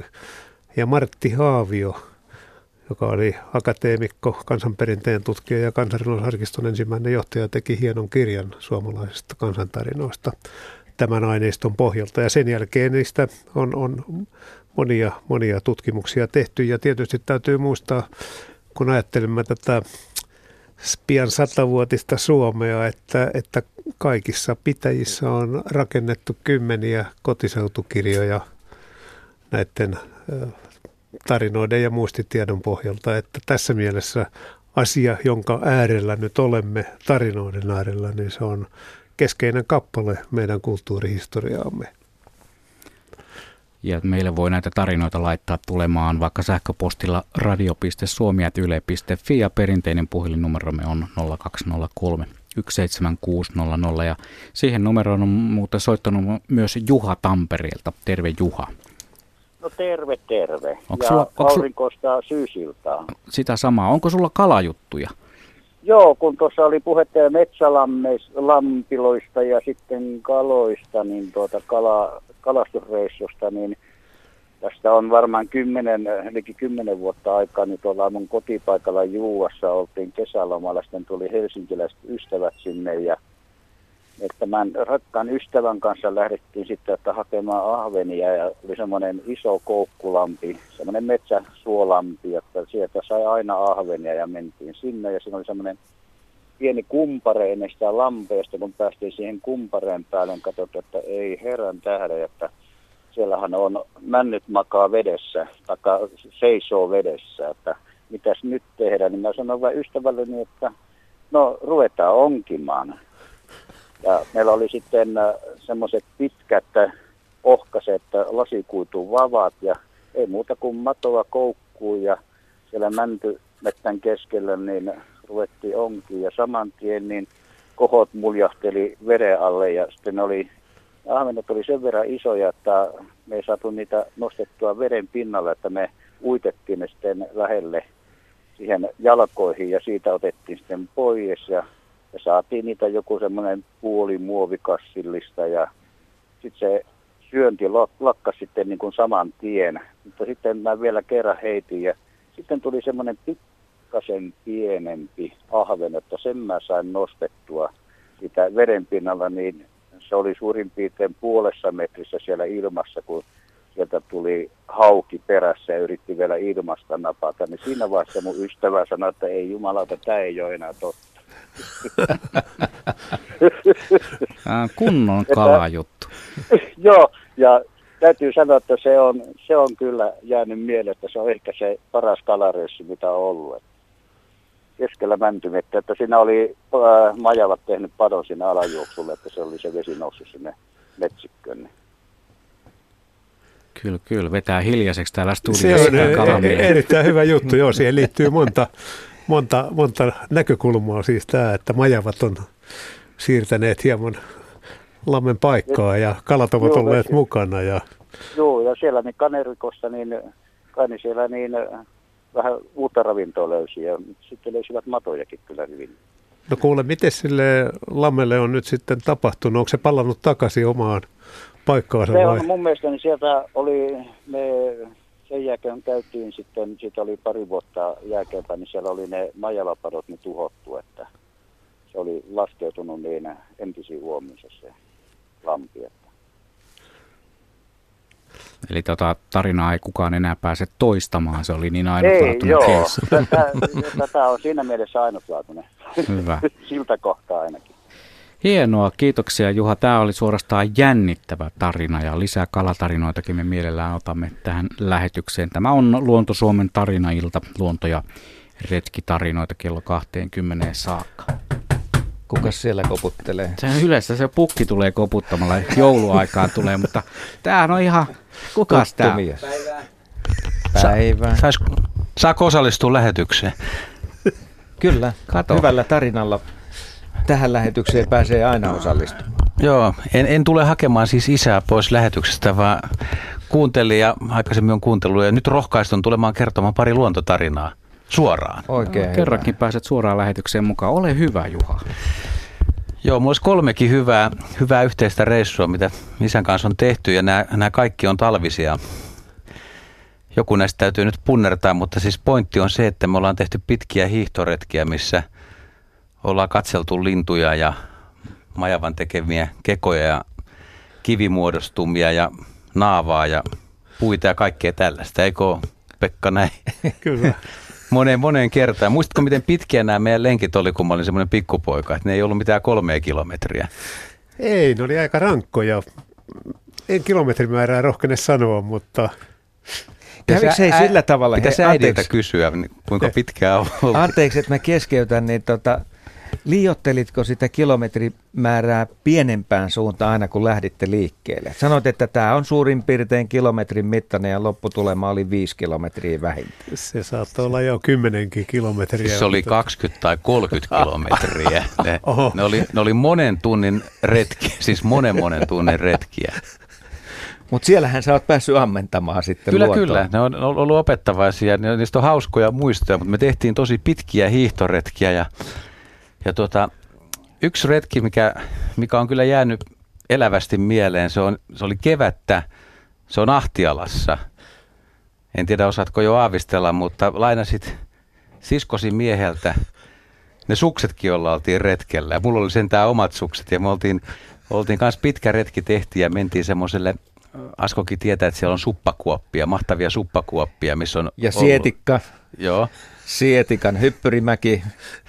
Ja, ja, isä sitten kertoi moneen kertaan, että miten hän nuorena poikana, niin näissä mäissä niin rakennettiin tösiä ja hypättiin ja ennen osattiin laskea mäkeä taidokkaammin kuin nykyään. Ja oltiin sitten semmoisen jyrkän rinteen reunalla siinä ja oltiin jo hiidetty aika paljon ja tämmöistä. Ja sanoin, että mene sä nyt sitten ekana, että voikohan tästä laskea. Ja isä sanoi, että totta kai tästä voi laskea. Että Tuota, hän on laskenut tästä jo 40 vuotta sitten aikaisemmin ja silloin ei tarvittu sauvojakaan. Ja Mä kattelin siinä, että antaa mennä vaan. Ja niin lähti isä, isä matkaan, sitten kuului ihan hillitön ryminen ja räiski. Ja kau, kau, hyvä, ettei luita murtunut, mutta lopputulos oli se, että mäkin olin siellä suppakuopan pohjalla. Ja kummatkin tota, sukset oli poikki, siis ihan niin kuin poikkes kunnolla. Katkes ja- Sälesukset. Joo. Ja tuota, me oltiin aika kumminkin pitkä matka kotiin siinä. Sä et pystynyt hiihtämään. Mä muistan, että me jouduttiin reittiä muuttaa, koska ei siellä umpihammessa pystynyt hiihtämään, kun on tota, sukset poikki ja kävelläkin oli vaikea, kun upotti. Ja se oli pitkä retki ja rankka retki, mutta lopuksi kun me päästiin, niin isä käveli suoraan rintamamiestalon puukellariin ja heitti ne sukset sinne, että antaa olla tässä näin. Ja mä kysyin, miten sä aiot homman hoitaa, hoitaa tämän siskonsa miehen kanssa, että eikä se jotenkin selviä. Sitten tuli ilta ja siskomies tuli kotiin. Oltiin siellä. Se kysyi, että oliko pitkä hiihtoretki. Ja No oli meillä nyt semmoinen kohtalainen, että nähtiin pari oravaa siellä tällaista. Ja sitten ihan ohi menen vaan, että ne sun sukset muuten, niin niistä niinku, ja tämä siskomies oli aika tarkka ja on edelleenkin varmaan aika tarkka kaveri, että se ei ihan, ihan niin kuin heti ymmärrä, jos jotain tapahtunut. Niin Ja ne sukset oli aivan uudet muuten. Niin ihan, oli. ihan tuliterät. Oli tuliterät sukset ja tota, Pekka sanoi, että niitä on pikkasen niin kuin ihan vähän niin kuin sälettä irronnut. Se heti niin kuin, mist, mi, mitä sälettä? No siitä lähti vähän tota, siitä jostain kärjestä tai jotain. Sitten se, kun se ampas sinne alas ja mikä huuto siitä tuli, kun kummat, kummatkin sukset oli katkia. Tä- Tämmöisiä luontoretkiä muun muassa. Joo. No niin, se on varsinainen tarina kyllä tämä näin. Ei se, en kyllä yhtään ihmettele, että sä siellä luonnossa viihdyt niin hyvin. Mutta mä luulen, että se ei jäänyt tähän. Heitätkö sä vielä Joo, toisen? No ei, ei, meillä oli vähän samanlainen ol- oli joskus, mä en oikein nyt muista, miten tarkkaan se meni, mutta muistaaksä sitä, kun sä, sä vähän samoilla seuduilla mulasit ja sanoit mulle, että tämä lampi keväällä kestää. Tätä ei meidän äitikään kyllä tiedä varmaan vielä. Et tota, sanoit, että, että sen verran on tullut liikuttu, että kyllä nämä hommat hoidetaan. Joo, se, Karlampi. niin. Joo. Muistatko, kun kuitenkin jää sitten, ei välttämättä kestänyt ihan tarkkaan. Et vyötärö asti kuitenkin meni siinä, vaikka oli sukset jalassa. Ja sitten taas lähdettiin kotiin, kun oli vähän viileä. Et, et kyllä siellä sattui kaiken näköisiä pieniä, mutta paljon nähtiin kaikkea.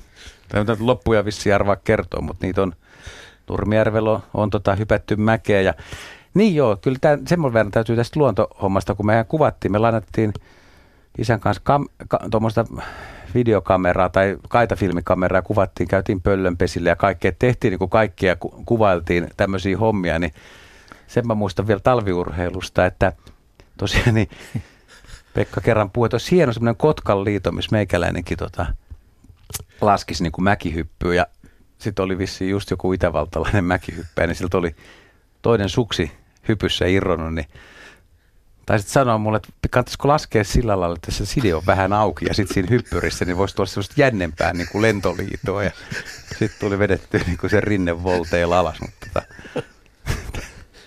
että luonnossa joo. kun on paljon, niin oppii paljon. Nimenomaan joo. Nyt ymmärrän taas enemmän kaima poika. Kiitoksia vierailusta. Edellisessä lähetyksessä Luonto Suomen keskiviikkoilta lähetyksessä vieraileva solisti oli Jaakko Kulberi. Tällä kertaa oli sitten Juha Laaksonen. Hän on nyt poistumassa studiosta. Alahan mennä. Joo, ja edelleen tämä homma jatkuu täällä, täällä studiossa. Otetaan tuosta yksi sähköposti, kun olen tuota sähköpostiosoitetta kovasti paukutellut menemään. Tämä viesti tulee Oskulta. Osku Puukila on lähettänyt tämän. Aika moni varmaan tuntee nimen. Hei Asko ja kumppanit, kuunnellessani tarinoitanne luonnosta muistui mieleeni yösukellus punaisella merellä. Olin ottamassa makrokuvia. Kun havaitsin melko ahtaan luolan perällä jättiläisen nukkumassa, silmät auki kuten kalat tekevät – Houkutus oli liian suuri. Hivuttauduin varovasti luolaan ehkä vajaan satakiloisen vihreän Napoleon kalan viereen. Asetin makron etäisyyshaarukan kalan avoimen silmän ympärille. Mietin useamman kerran, uskallanko laukaista kuvaa. Jos jättiläinen herää, olen ainoalla kulkureitillä makaamassa laitteineni. Menisikö tässä touhussa henki veden alla kolaroidessa?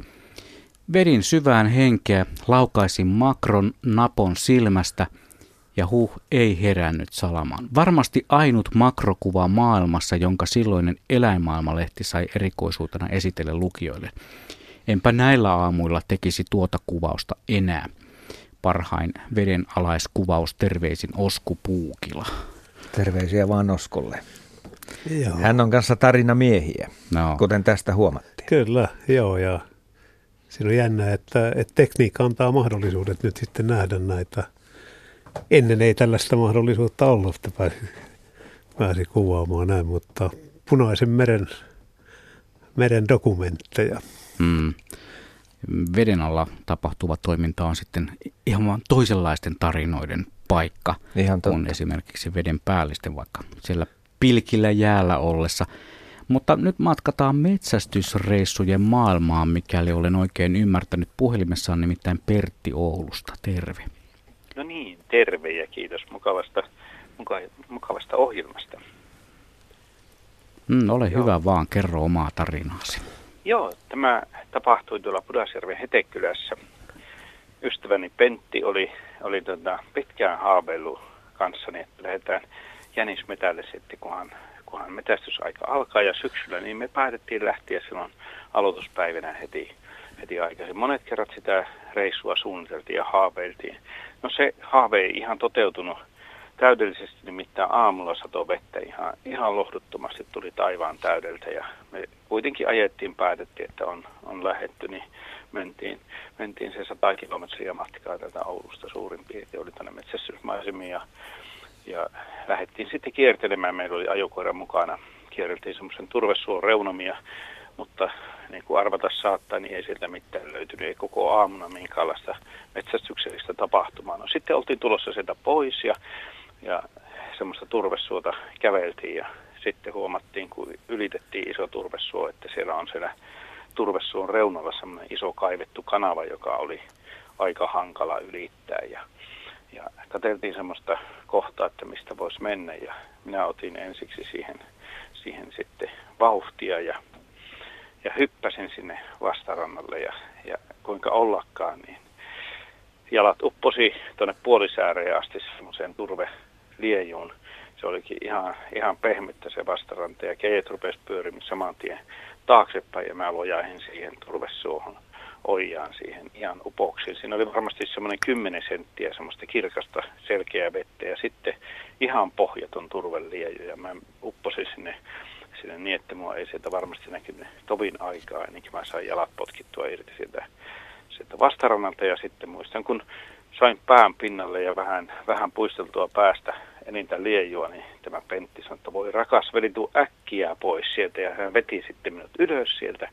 No mä olin ihan yltäpäältä niin ruskiassa turveliejussa kuin vaan ihminen voi olla ja, ja niin me päästiin kuitenkin, kuitenkin ylös sieltä ja, ja tota, kierrettiin sitten sillan kautta pois ja kun sieltä sitten käveltiin, niin, niin meitä rupesi naurattaa. Meitä rupesi ihan käsittämättä, että ei voi enempää pieleen mennä reissu, kun se nyt on mennyt. Ja me hoipereltiin aina ja pysähyttiin johonkin kannolle istumaan ja nauramaan. Ja tällä mun ystävälläni oli vielä semmoinen hyvin persoonallinen, semmoinen uikuttava nauruääni. Ja, ja mä nauroin yhtä paljon var, varmaan hänen naurutyylille kuin tälle tapahtumalle. Ja me, me käveltiin ihan niin kuin humalaiset sieltä. Aina vähän matkan päästä istuttiin. Ja sitten me ruvettiin arvelen, hän oli Mersumerkkinen auto, että miten, miten minut istutetaan sitten Mersuun siinä vaiheessa, kun tullaan pikitien varteen.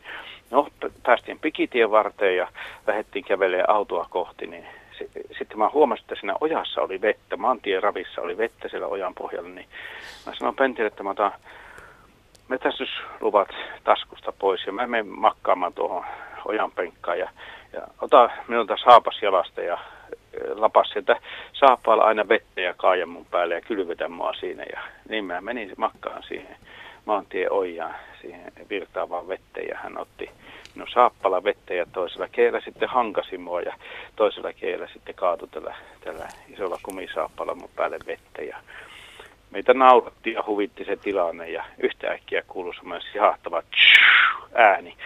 Ja me, että mikä ihme sinne, niin koululaislinja-auto. Siinä oli varmasti 50 ihmistä sinne linja-autossa, niin ei voi enempää mahtua ikkunoihin ihmisiä, kun se pysähtyi siihen katsomaan, että mitä kummaa siinä tapahtuu. Ajokoira oli sijoittu puuhun kiinni ja pyssyt oli ojanpenkalla ja reput oli ojanpenkalla ja mies makkaa ojassa ja toinen kylvettää siinä. Ja, ja varmasti kaikki aamuunisimmatkin herätettiin katsomaan sitä ilmestystä ja siellä oli nuorempaa ja vanhempaa, se oli aivan täynnä se linja-auto. Ja me koitettiin vinkata, että me emme eteenpäin, niin se kuljettaja oli hyvin epäluuloisen näköinen ja se tuli sitten siihen portaille moneen kertaan kysyä, että onko siinä jotain hättä ja mitä siinä oikein tapahtuu. Että ei tässä muuta kuin kylvetetään miestä, vaan että jatkakaa pois. Ja kyllä sitä monet kerrat on muisteltu sitten jälkeenpäin, että kaikkia sitä sattui. Että siinä ei metästyksellisiä huippuhetkiä koettu, mutta yksi mieleenpainuvia metästysreissuja, niitä on kyllä monia muitakin, mutta tuo oli vähän toisen tyyppinen tapahtuma, mitä sattui sillä reissulla. Se oli aikamoinen vaaran paikkakin siinä tapahtumien no, oli alussa. Jo. Oli jo, kun mulla jäi Eikö se aika nopeasti imassu sinne? Kyllä joo, ja sitten kun jalat oli kiinni siinä turvesuossa, se oikein semmoisen vetiseen, vetiseen penkkaan, niin se oikein imasi sinne saappaat kiinni. Että kyllä siinä ensin piti potkia tobi, että mä sain saappaat irti sieltä penkästä, ja, ja, ja siinä on ihan pohjaton se iso kanava sitten, mihin mä putoisin, mutta hyvin sieltä sitten kuitenkin selvittiin, ja, ja, ja lopulta poiskin sieltä sitten reissulta. Mutta enemmän siinä on ollut siinäkin reissussa muisteltavaa kuin niissä hetkissä, kun on vähän toisenlaista kokemusta saatu. Joo, siinä on aina hyvä esimerkki ja hauska tarina siis siinä mielessä, että monet tarinathan on, on, on, on jännittäviä ja mukavia sen takia, että on onnistunut hienosti menestynyt retki, metsästysretki tai muu, ja tässä on asiat menneet hieman mullin mallin, että tota, huvittaa todella se tilanne, tämä koululaisbussin tulo paikalle ja miesten, miesten olo oja, ojan penkalla, että jännittävä juttu, joka varmasti tuota, pysyy, mutta, niin. pysyy mielessä, mutta niin kuin, niin kuin todettu, niin siinä on ollut pieni vaaran momentti myöskin. Kyllähän suo on monta miestä imoessutkin sisäänsä.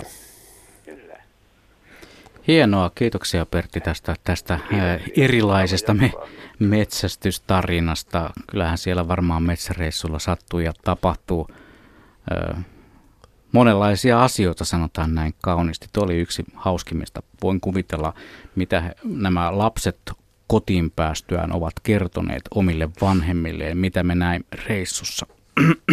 Joo. Sitä on mietitty varmaan Kaksi. moneen kertaan, että missähän tämä ryhmä on oikein liikkunut. Joo, kaksi setää oli ojan varressa. Toi on niin kummallinen juttu, että kun tulee tällaisia kommelluksia, se ensimmäinen kommellus tällaisella retkellä, niin sä siinä hetkessä voit tietää, että tämä päivä sisältää sitten muitakin. Että me ollaan nyt vasta ensimmäisellä Joo. rastilla. Ja niin tapahtuu. Tähän tämä taas todisti sitä. Kyllä. Näin. Mikä tapahtuu metsästysreissulla, se jää metsästysreissulle, eikö sitä tavata sanoa? Kyllä. Jep. Sähköpostia voi laittaa meille edelleenkin ja voi lähettää myös tai ottaa myös yhteyttä puhelimitse 02 03 17600. Niinhän se meni se meidän numero. Täällä kerrotaan pikkukalatarinaa myös. Kaveri soitti saaneensa Hiidenpirtin sillan alta kuuskilosen kuhaan kesäkuussa vielä veneessä ollessaan. Soitin vaimolle mökille kehottaen saaliin Ukon mökille tultuaan heti punnitsemaan. Digivaaka kertoi painoksi 3,9 kiloa. Keveni vissiin tuulessa matkalla. Tämä oli käänteinen. Joskushan, tai useimmiten ne kalat kasvavat Kyllä. pikkuhiljaa. Ja nykytekniikalla, kun se on helppo vielä ottaa sellainen kuvakin, että puolikiloinen kuha näyttää paljon isommalta kuin, kuin se todellisuudessa on, kun vähän kikkaillaan kameran kanssa. Kaikki on nykyään mahdollista, mutta Pekka, ne suon silmät. Niistä meitä varoitettiin silloin menneillä vuosikymmenillä ja niitä opittiin pelkäämään. Joo. Ja oli- niillä samaisilla lampareilla, mistä jo aiemmin oli puhetta, niin oli myös tällaisia. Kyllä, ja niihin liittyy, liittyy sitten aina tarinaa ja myöskin siitä, että joku oli, oli hukkunut sinne. Niin sinne, sitä että- käytettiin ainakin, se oli sellaista tarinaa. Se voi, voi ajatella, että ehkä se oli siis vanhempien niin kuin pedagogisien tavoitteiden mukaista hiukan pelotella tässä, mutta siinä ei oikein muutakaan mahdollisuutta ollut. Mutta muistelee ihan niitä pikkupoika-aikoja, niin, niin kyllä siinä se jännitysmomentti oli, että kuvitteli ja, ja mä, suon tutkimusta ajatellen, niin muistan, että ei ollut käsitystä kuinka syvälle se suo, kuinka syvälle sinne voi mennäkään, että jos oli semmoinen pohjaton pikkupojan käsitys suosta. Niin se oli vähän sellainen tuntematon vyöhyke. Joo, joo. Ja sitten se musta silmä, niin se ei kyllä ihan parhaalta näyttänytkään. Ei näyttänytkään, joo. Mutta se suon tuoksu ja suolla, suolla kulkeminen oli kyllä sitten oma, oma elämyksensä ja kokemuksensa taas toisaalta. Että, mm. että siis kun ajattelee soiden osuutta Suomessa ja, ja niin, niin siis sehän on muuan tulkinta aikana oli, että tämä Suomi-sanakin olisi tullut suosta, että täällä oli suo, suomiehiä, siis suomalaisia. Se oli yksi etymologian selitys. Ei, ei vallalla tällä hetkellä. Siinä lyhyesti sanoen ne vastaa vain, että alavaa maata tämä Suomi on alun pitäen tarkoittanut ja siitä nimi on kehkeytynyt, mutta suolla on ollut keskeinen merkitys siis tässä käsityksessä, mitä meistä on ajateltu ehkä muuallakin. Kyllähän monelle nykypäivän luonnossa liikkujalle suo on edelleen se paikka, johon mennään kuljeskelemaan, nuuhkimaan, kuvaamaan ennen kaikkea. Tunnen monia ihmisiä, jotka ovat suorastaan lumoutuneet suosta. Ja se kun on sellainen paikka, että se ei välttämättä vedä massoja, niin siellä saa joskus olla aika rauhassakin. Rauhoittumisen tyyssijoja. Siinä on kiinnostava seikka. Tuolla noilla Vienaretkillä on tullut tie- tietoa siitäkin myöskin, että, että esimerkiksi marjat, karpalo ja si, si, si, sitten suopursun kukka keväällä ennen kuin se puhkeaa, niin niitä poimitaan. Ja idea on se, että, että kasvi, joka kasvaa näin hankalassa paikassa kuin suossa, vaativassa paikassa, niin siinä on väkeä eli voimaa. Ja sen takia, niin kuin hyvin tiedämme, niin karpalot ovat voimaa antavia marjoja. Ja suopursussa taitaa olla jopa ihan myrkkyäkin. Ja suopursussa tulee joo, se on, se, sitä on käytetty kuitenkin flunssan ja muun sen, sen tapaisen niin torjuntaa sitten näiden, näiden marjojen tuoksua. Ja, ja kun niitä ottikin, niin niissä on voimakkaimmillaan juuri silloin, juuri ennen kuin ne puhkeaa kukkaan, niin ne on se suopursu hieno tuoksu. Joo, se on muuten yksi hienoimmista tuoksuista, mitä suomalainen luonto voi tarjota. Kyllä. Mä on nyt pikkasen hankala vetää mitään muuta tähän nyt. Näin, näin ajattelin minä myös, joo. Ja suo on siinä se tausta elementti. Luonto- ja retkitarinoiden äärellä olemme vielä 28 minuuttia tänä keskiviikkona ja sitten siirrytään uutisten ja urheilun kautta metsäradion maailmaan, mutta vielä ollaan luonnossa. Hei, täältä tulee harakka tarina, tän on laittanut Heliä. Kerran leivottuani teki mieli maistaa uunituoretta pikkupullaa. Se oli kuitenkin liian kuuma syötäväksi, niinpä vein sen pienellä asetilla ulkokuistille jäähtymään. Kun jokin, jonkin ajan päästä menin hakemaan pullaa, kuistilta vilahti mustavalkoinen kaunis lintu, harakka ja pulla suussa – Ehkä hieman lämpimältä saattoi pulla tuntua vielä senkin suussa, mutta saipahan maistaa uutta tuoretta pullaa, niin näin viesteilee Heljä. Sattumuksia elävästä elämästä. Ihan hyviä. Mä tuota muutama päivä sitten katselin Lauttasaaren rannassa varista, joka oli, oli rantavesissä ja joku oli heittänyt ison kuivan korpun sinne, jota se yritti syödä. Ja siinä siis variksen nokkeluus vaan se otti sen nokkaansa ja meni pieneen vesipassiin ja pani korpun sinne. Ja kasteli. Kasteli sen mm. ihan tietoisesti. Se oli hauska nähdä vaan siis eläimen älykästä toimintaa. Ja me on sitä samaa tehty kahvin kanssa. Me tehtiin joo. Miten varis käyttäytyisi, jos sillä jätäisi kahvikupin ja tassin ja sokeripalan? Mä luulen, että, se, hoitaa että se vähän ajan päästä hallitsisi senkin hommun, niin, mutta ei, ei olisi käse, käm, kahvia kaataa tassille ja juoda tästä. Ei. No niin, Matti on meidän seuraava soittaja. Otetaan yhteys Kuhmoon ja kas kummaa varistarinaa tulee myös Matilta. Terve Matti. Terve vaan, terve. Tuota, ei malta olla kertomatta, kun variksista tuossa alku, alkuohjelmassa oli paljon siilit, yöeläjät, tulee aina iltaisella takapihalle ja niitä sitten ruokaa laitetaan kertakäyttölautasille. Ja varikset siinä sitten kyttää aina, että milloin ne pääsi siilet lähti sitä vähäksi aikaa pois, että he pääsivät sitä ja kappas vain ne siilet ei lähtenytkään ja varis pyörii, pyörii, että miten se saisi siitä palan kuin pelkäs siiliä, että ne tulee päälle, jos se menee. Se, sitten oikein vauhin, vauhilla otti ja otti sitten kertakäyttölautasen reunasta kiinni nokkaan ja lähti lentämään sen lautasen kanssa. Ja ruokalenti, ruokalenti nurmikolle ja vähän ajan päästä lautanen lenti ja jäi iltapala syömättä variksella.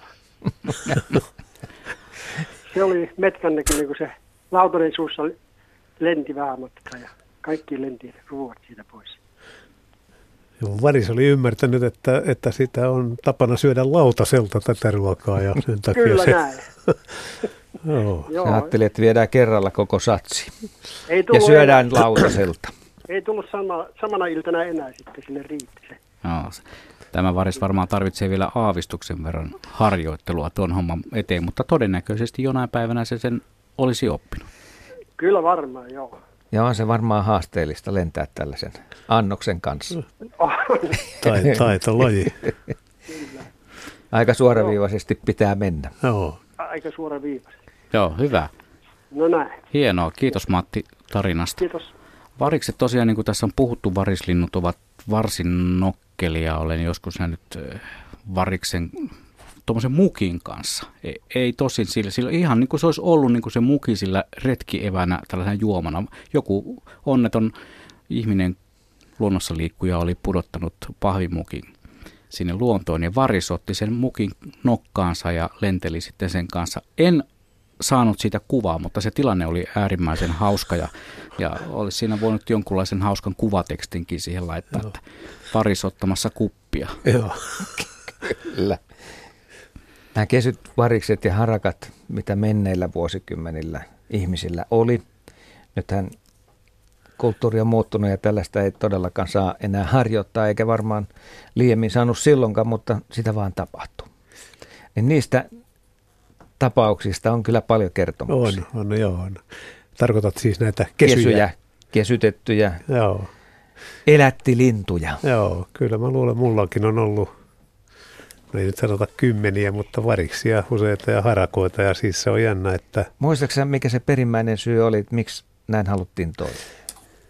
No mä Olla luulen, osa luontoa. Mä luulen, että se on pikkupoja, pikkupoja maailmassa, vaan se, että kun isommillakin pojilla on aiemmin ollut, niin mu, mm. mä, mä kans ettei siinä. Ja sitten siinä Siis tuli se, Pokemon.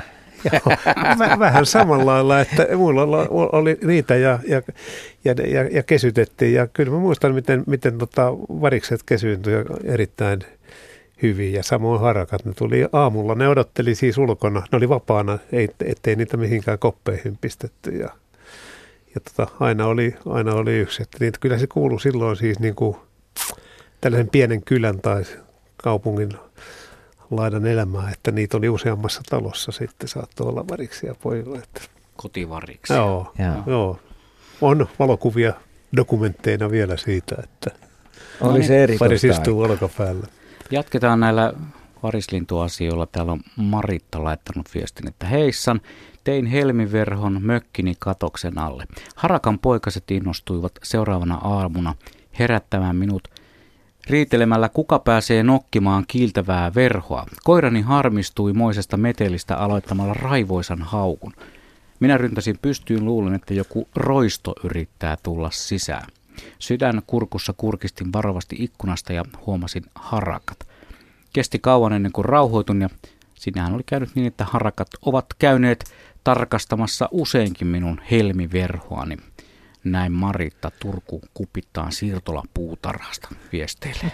Siihen voi sanoa omasta kokemuksesta, että harakat oli nimenomaan kiinnostuneita.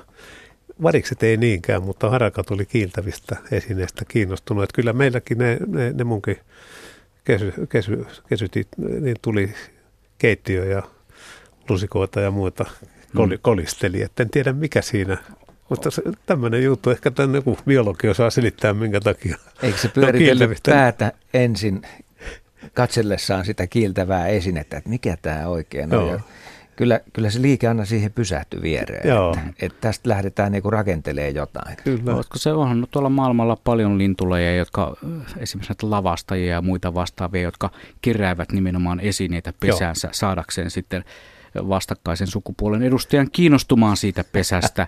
Et ehkä se on sitten meidän, meidän harakoilla myös tämä sama. Siinä voi olla joo, että haluaa. En ole varma, tämä tuli vaan mieleeni Ihan tässä. hyvä selitys, joo. Ja, ja tota, Siitäkö tämä korukulttuuri tuleekin? joo. Joo, kyllähän sitä Siinä- koristaudutaan kaikenlaisilla. voi harakka ajatellut, että siitä saisi hienon korun.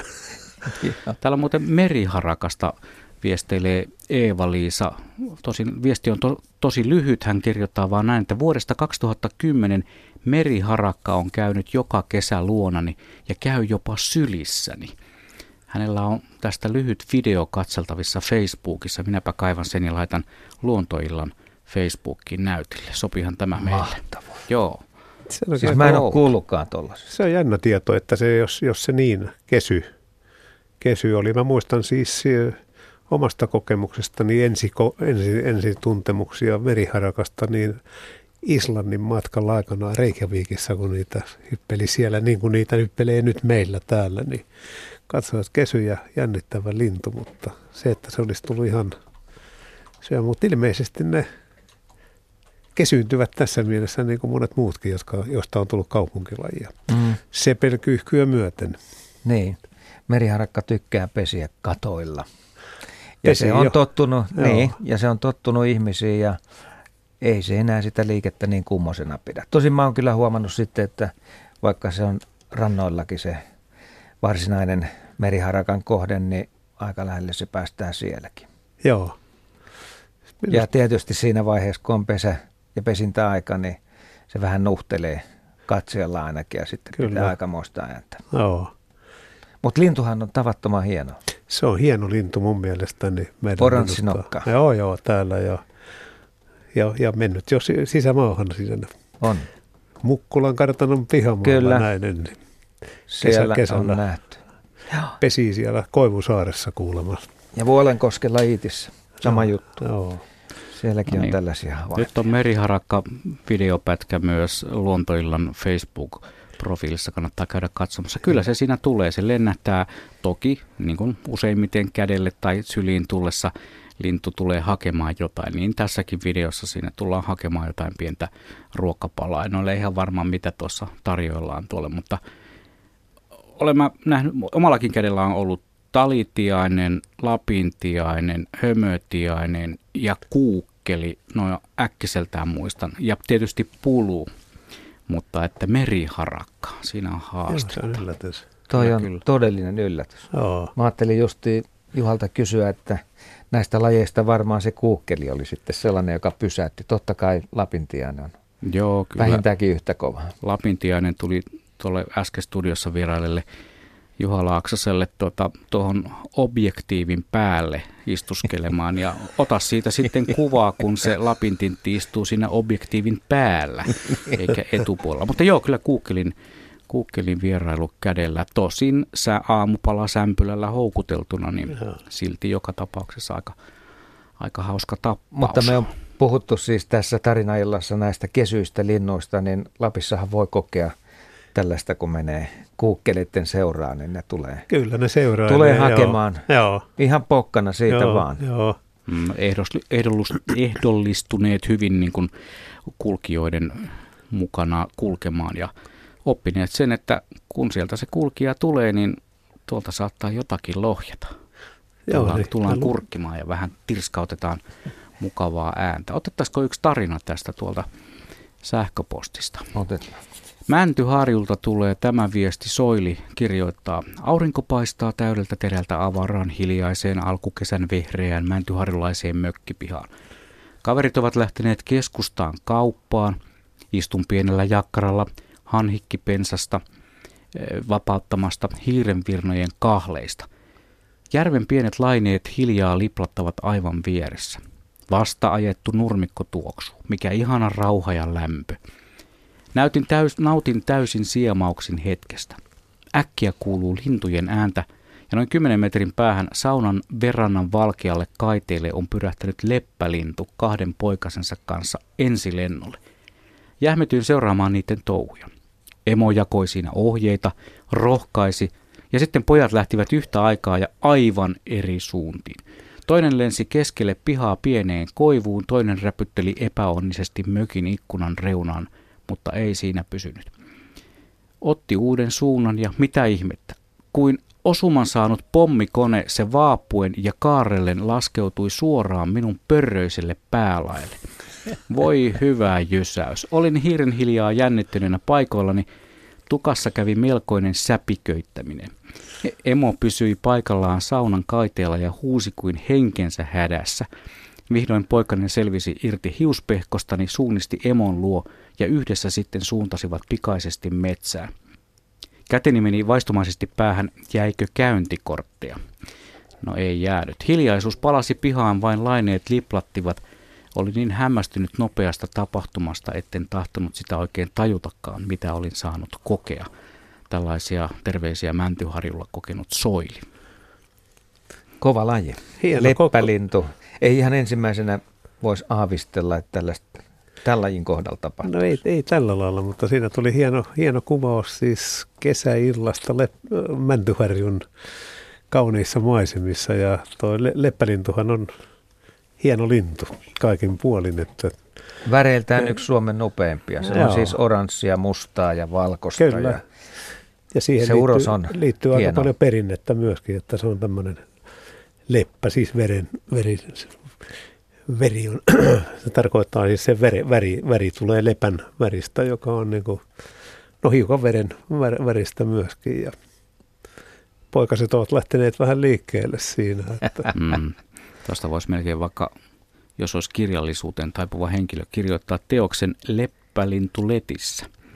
Joo. Seikkailukertomus Runoriimiä vähän sen alle siihen. 14-vuotiaille. No joo. hyvä.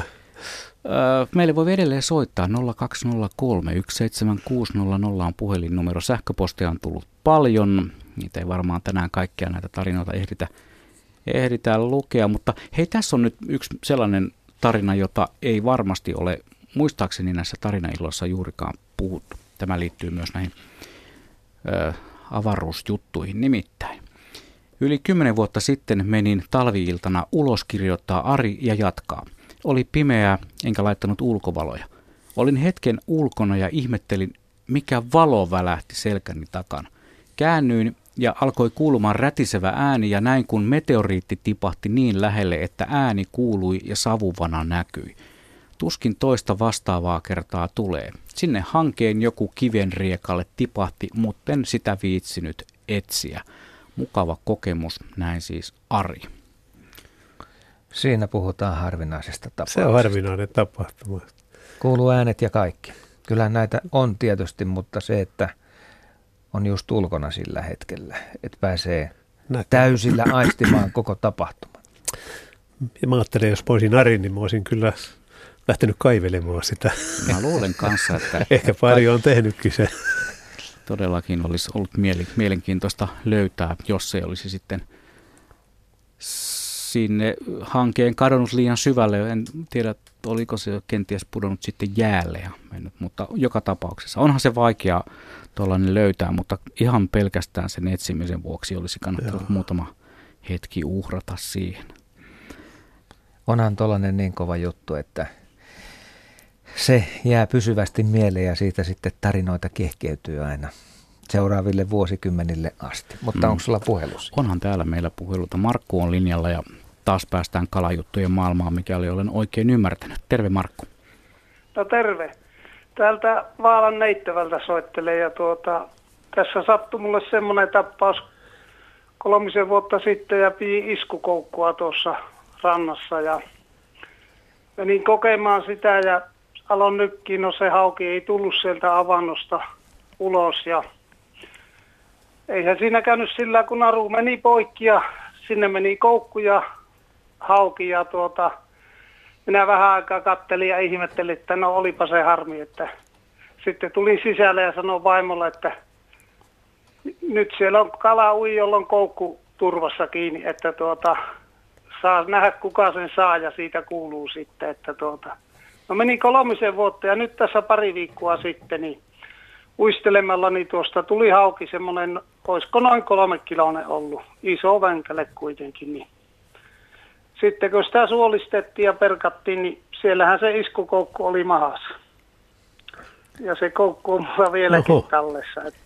Pystyykö se siitä varmistamaan, että se oli sama koukku, mitä sä käytit aiemmin?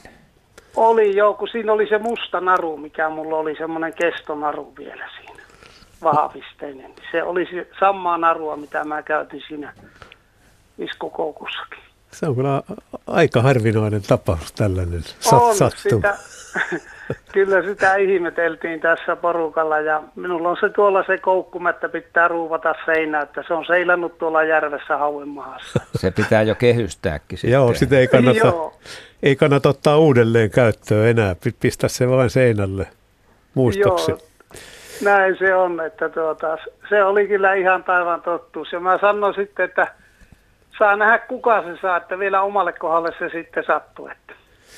Mua kiinnostaa hiukan, Markku, tämä iskukoukuilla kalastaminen. Oletko harrastanut sitä koko ikäsi, että onko se sulle vanha, vanha no, tapa? aina silloin tällöin, kun mulla on aikaa, niin joskus on kokeilu, että enimmäkseen yleensä niin verkolla ja uistimella tuosta, että se ei ole mulle sillä, että se on aina joskus keväällä harrastelen sitä, että Mutta et talve, talvella et en talvella, en. Että tuota, niin se on mulla aina keväällä joskus käytän niitä aina tuossa, kun on hyvät kelit. Ja se oli vaan tämmöinen sattuma sattu. Että on niitä tuossa kalajuttuja tullut tässä muitakin sitten. Että se ei mennyt kuin viikko sen jälkeen, niin minä istuskelin tuossa, meillä on aika lähellä rantaa, laituri ja grillitupa, niin mä katsoin, että no tullepas sieltä kalaa, että miten se välillä käy pinnassa. Ja sitten mä näkin, että no siika se on, että tuota, olisiko ollut semmoinen kolmisenkymmentä senttiä pitkä. Ja no minähän menin laiturille ja mä vein sen siihen sitten, että mikähän tälle on tullut, että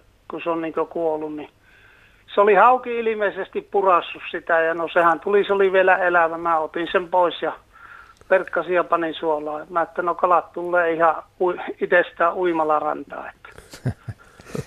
Näitä sattuu aina joskus. Joo. Ei tarvi lähteä hakemaan.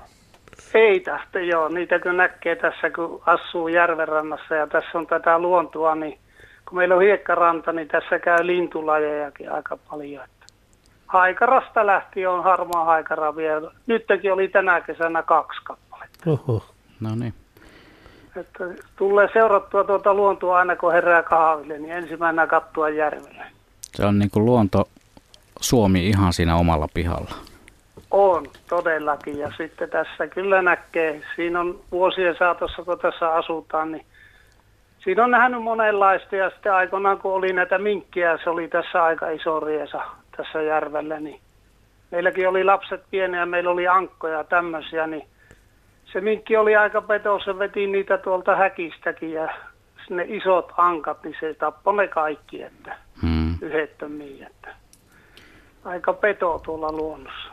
Se on sitä. Kiitoksia Markku, toi kalajuttu oli kyllä aika, aika huikea näitä vastaavia tarinoita, jossa uistin on kulkenut hauen suussa, niin niitä on meilläkin suvussa. On tainnut kertoa joskus, joten ehkä mä en nyt tällä kertaa kerro sitä. Äläs nyt liiottele, anna mennä vaan. No joo, tietysti kun nyt vähän yllytätte, niin tota, asiahan meni niin, että meillä oli yksi sukulaispoika huistelemassa, ei kun heittelemässä virveliä, ja sitten se hauki nappasi.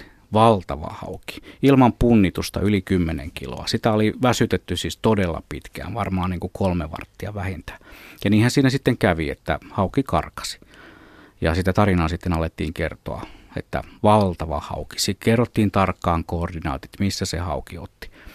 No, sitten tuli juhannus muutaman viikon kuluttua ja mehän oltiin sitten muutama suvun mieshenkilö siellä juhannusta viettämässä ja olimme nauttineet erinäisiä juhannusjuomia siinä päin juhannuspäivänä. Ja sitten Kisajuomaa. Kisajuomaa, joo, juhannusjuomaa. Ja sitten aamupäivällä seuraavana päivänä semmoisessa pienessä sopivassa juhannusfiilingissä lähdettiin virvelöimään ja niinhän siinä sitten kävi, että porukassa se, jolla oli niin sanottu huoltoasema, virveli, sellainen, mikä oli matkalla napattu mukaan, että ei voi jollain kalastaa, niin siihen tärähti hauki.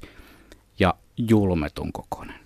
Mutta tämä kaveri ei ollut mikään kalamies varsinaisesti, se vaan kelasi sen suoraan, ei mitään väsytyksiä, vapaa alhaalla ja suoraan kelasi sen järkäleen siihen veneen viereen ja se nostettiin haavilla sisään veneeseen. Ja samalla hetkellä, kun se tuli siihen veneeseen sisälle, niin jotain kolahti lattialle veneen pohjalle. Ja siinä oli se helmijakki, joka oli pari viikkoa taaksepäin. Sillä toisella kaverilla, nuorella herralla, oli jäänyt sinne hauen yli 10 kiloisen hauen suuhun. No eihän se hauki ollut sitten, kun vajaa, pikkusen vajaa seitsemän kiloa, että se oli laihtunut siinä parin viikon aikana. Reilu kolme kiloa helmijakki hu- suupielessään. Ja sitten tämä helmijakki toimitettiin tälle alkuperäiselle omistajalleen rippilahjaksi muutaman viikon kuluttua. Niin oli siinä nuorella miehellä sitten ihmettelemistä, että tämähän on se minun helmijakki, joka jäi sen kymppikiloisen suuhun. E- Eli, eli joskus näitä tällaisia kummallisuuksia voi tapahtua. Ehkä tapahtuu paljonkin, mutta meille se oli kummallinen tar- tarina. Joo, näitä aina välillä tulee vastaan. Että tavallaan se lähtötilanne Joo, palaa, joo, joo. palaa muutamien viikkojen päästä tai vuosien päästä ja sitten pystytään oikeasti todistamaan, että Hmm. tämä on se sama kala. Kyllä, kyllä, joo. Et Kuinka se- pitkään se Markun iskukoukku nyt olikaan? Siis onko se kolme, vuotta? Kolme vuotta. Eikö se Joo. sulaa siellä No se- vatsassa? ei- Ehkä, se, ei- ei, ehkä se, ei- mitä se on, messinkiä vai mitä Se on messinkiä, joo. Joo. Ei, ei se, se on messinkiä ja sitten siinä on vieteriä, Aivan. pikkuinen vieteri mukana, että se ei, ei sula, mutta siis se on jännä, että, että siis se, joo, siis se, että se iskukoukku on, on maassa, niin se on erikoista. Se jää Mm. yleensä siis niin kuin ulkopuolelle, Nimenomaan. mutta, Leuka perin. mutta siinä oli, oli siis tämmöinen, että se on varmaan ollut sen hauen poskessa sitten pitkään ja ehkä hauki on nielassut sen sitten tietässä vaiheessa. Mm. Jännittävä juttu. Mm. Kaikki on mahdollista tuollaisessa tapauksessa. Joo. Sitten siirrytään tarinan merkeissä ihan toisenlaiseen maailmaan. Eeva Helsingistä viesteilee näin, että erään ystäväni kissa pyydysti mielellään kimalaisia. Se lo- loikkasi ulos ikkunasta ja sieppasi näppärästi pörisiän suuhunsa. Usein se pyydysti myös toisen kimalaisen ja vei sen emäntänsä jalkoihin aivan kuin sanoen, tässä on sinullekin. Kerran kävi niin, että kimalainen pisti sitä ja siihen loppui niiden metsästys. Jatkossa kissa ei enää edes lähestynyt niitä. Näin Eeva Helsingistä. Kerralla tuli opetus. Kissa oppi siinä vähän tavoille. Ja silloin kun suuhun pistetään, niin kyllähän toi tuntuu. Siitä ei päästä mihinkään. Joo, että, että joo. siitä jää ikään kuin tällainen pysyvä muisto, joka sitten ikään kuin ohjailee niitä tulevia tapahtumia. Selvä se, joo. Joo, tässähän tämä Luontosuomen tarinailta rullailee niin sanotusti loppusuoralla. Kolmisen minuuttia on aikaa. Äsken tuossa puhu, puhuimme suomaailmasta.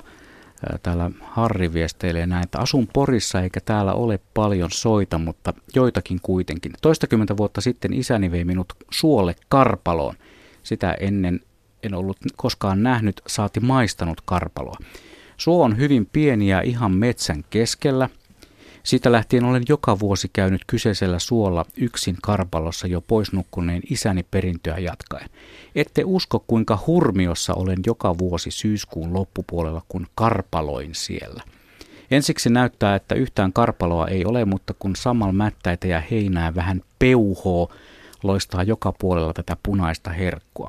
Odotan jo kovasti tämän syksyisiä karpaloreissuja kyseiselle suolle ja marjaa tulee joka kerta yli oman tarpeen tästä pienestä suopaikasta. Siellä suolla syksy tuntuu siltä oikealta syksyltä. Näin se on. Tämä on hieno, hieno tämä Harrin muistelus ja se kytkee, siinä näkyy myöskin, että se kytkee, siihen kytkeytyy myös näitä ihmissuhteita ja muistoja, isän muistoja. Niin kuin sanottu, niin karpalo on hyvä marja. On se, on se. Tuollaisista oloista, kun sen hakee, niin sen kyllä, sen ympäristön muistaa. Joo. Mutta Metsäradio tulee tänäänkin kahdeksan uutisten jälkeen.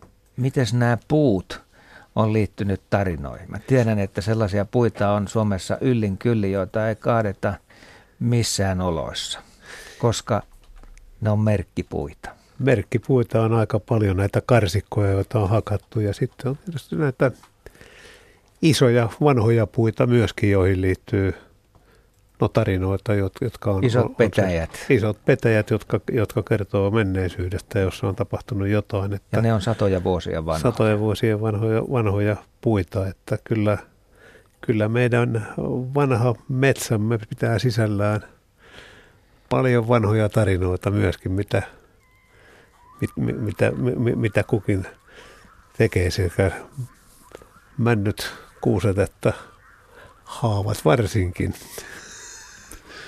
Joo, ja jos annan tässä kohtaa pienen kirjallisuusvinkin, kun noista puista puhuttiin. Kaivakaapa käsiin semmoinen kuin Peter Wollebenin kirja Puiden salattu elämä.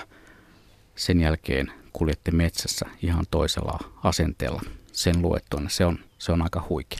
Ja tässä on muuten taustalla sitten se, mistä Taakko. aika alkupuolella puhuttiin, se mystinen ääni. Maarit. Maarit siinä sähköpostiviestissä puhui Joo. kaakkurista. Tai kertoi. Joo. Tähän ääneen liittyy varmasti monenlaisia tarinoita, mutta me päätämme tämänkertaisen tarinaillan tähän. Kiitoksia Pekka ja Asko. Kiitos.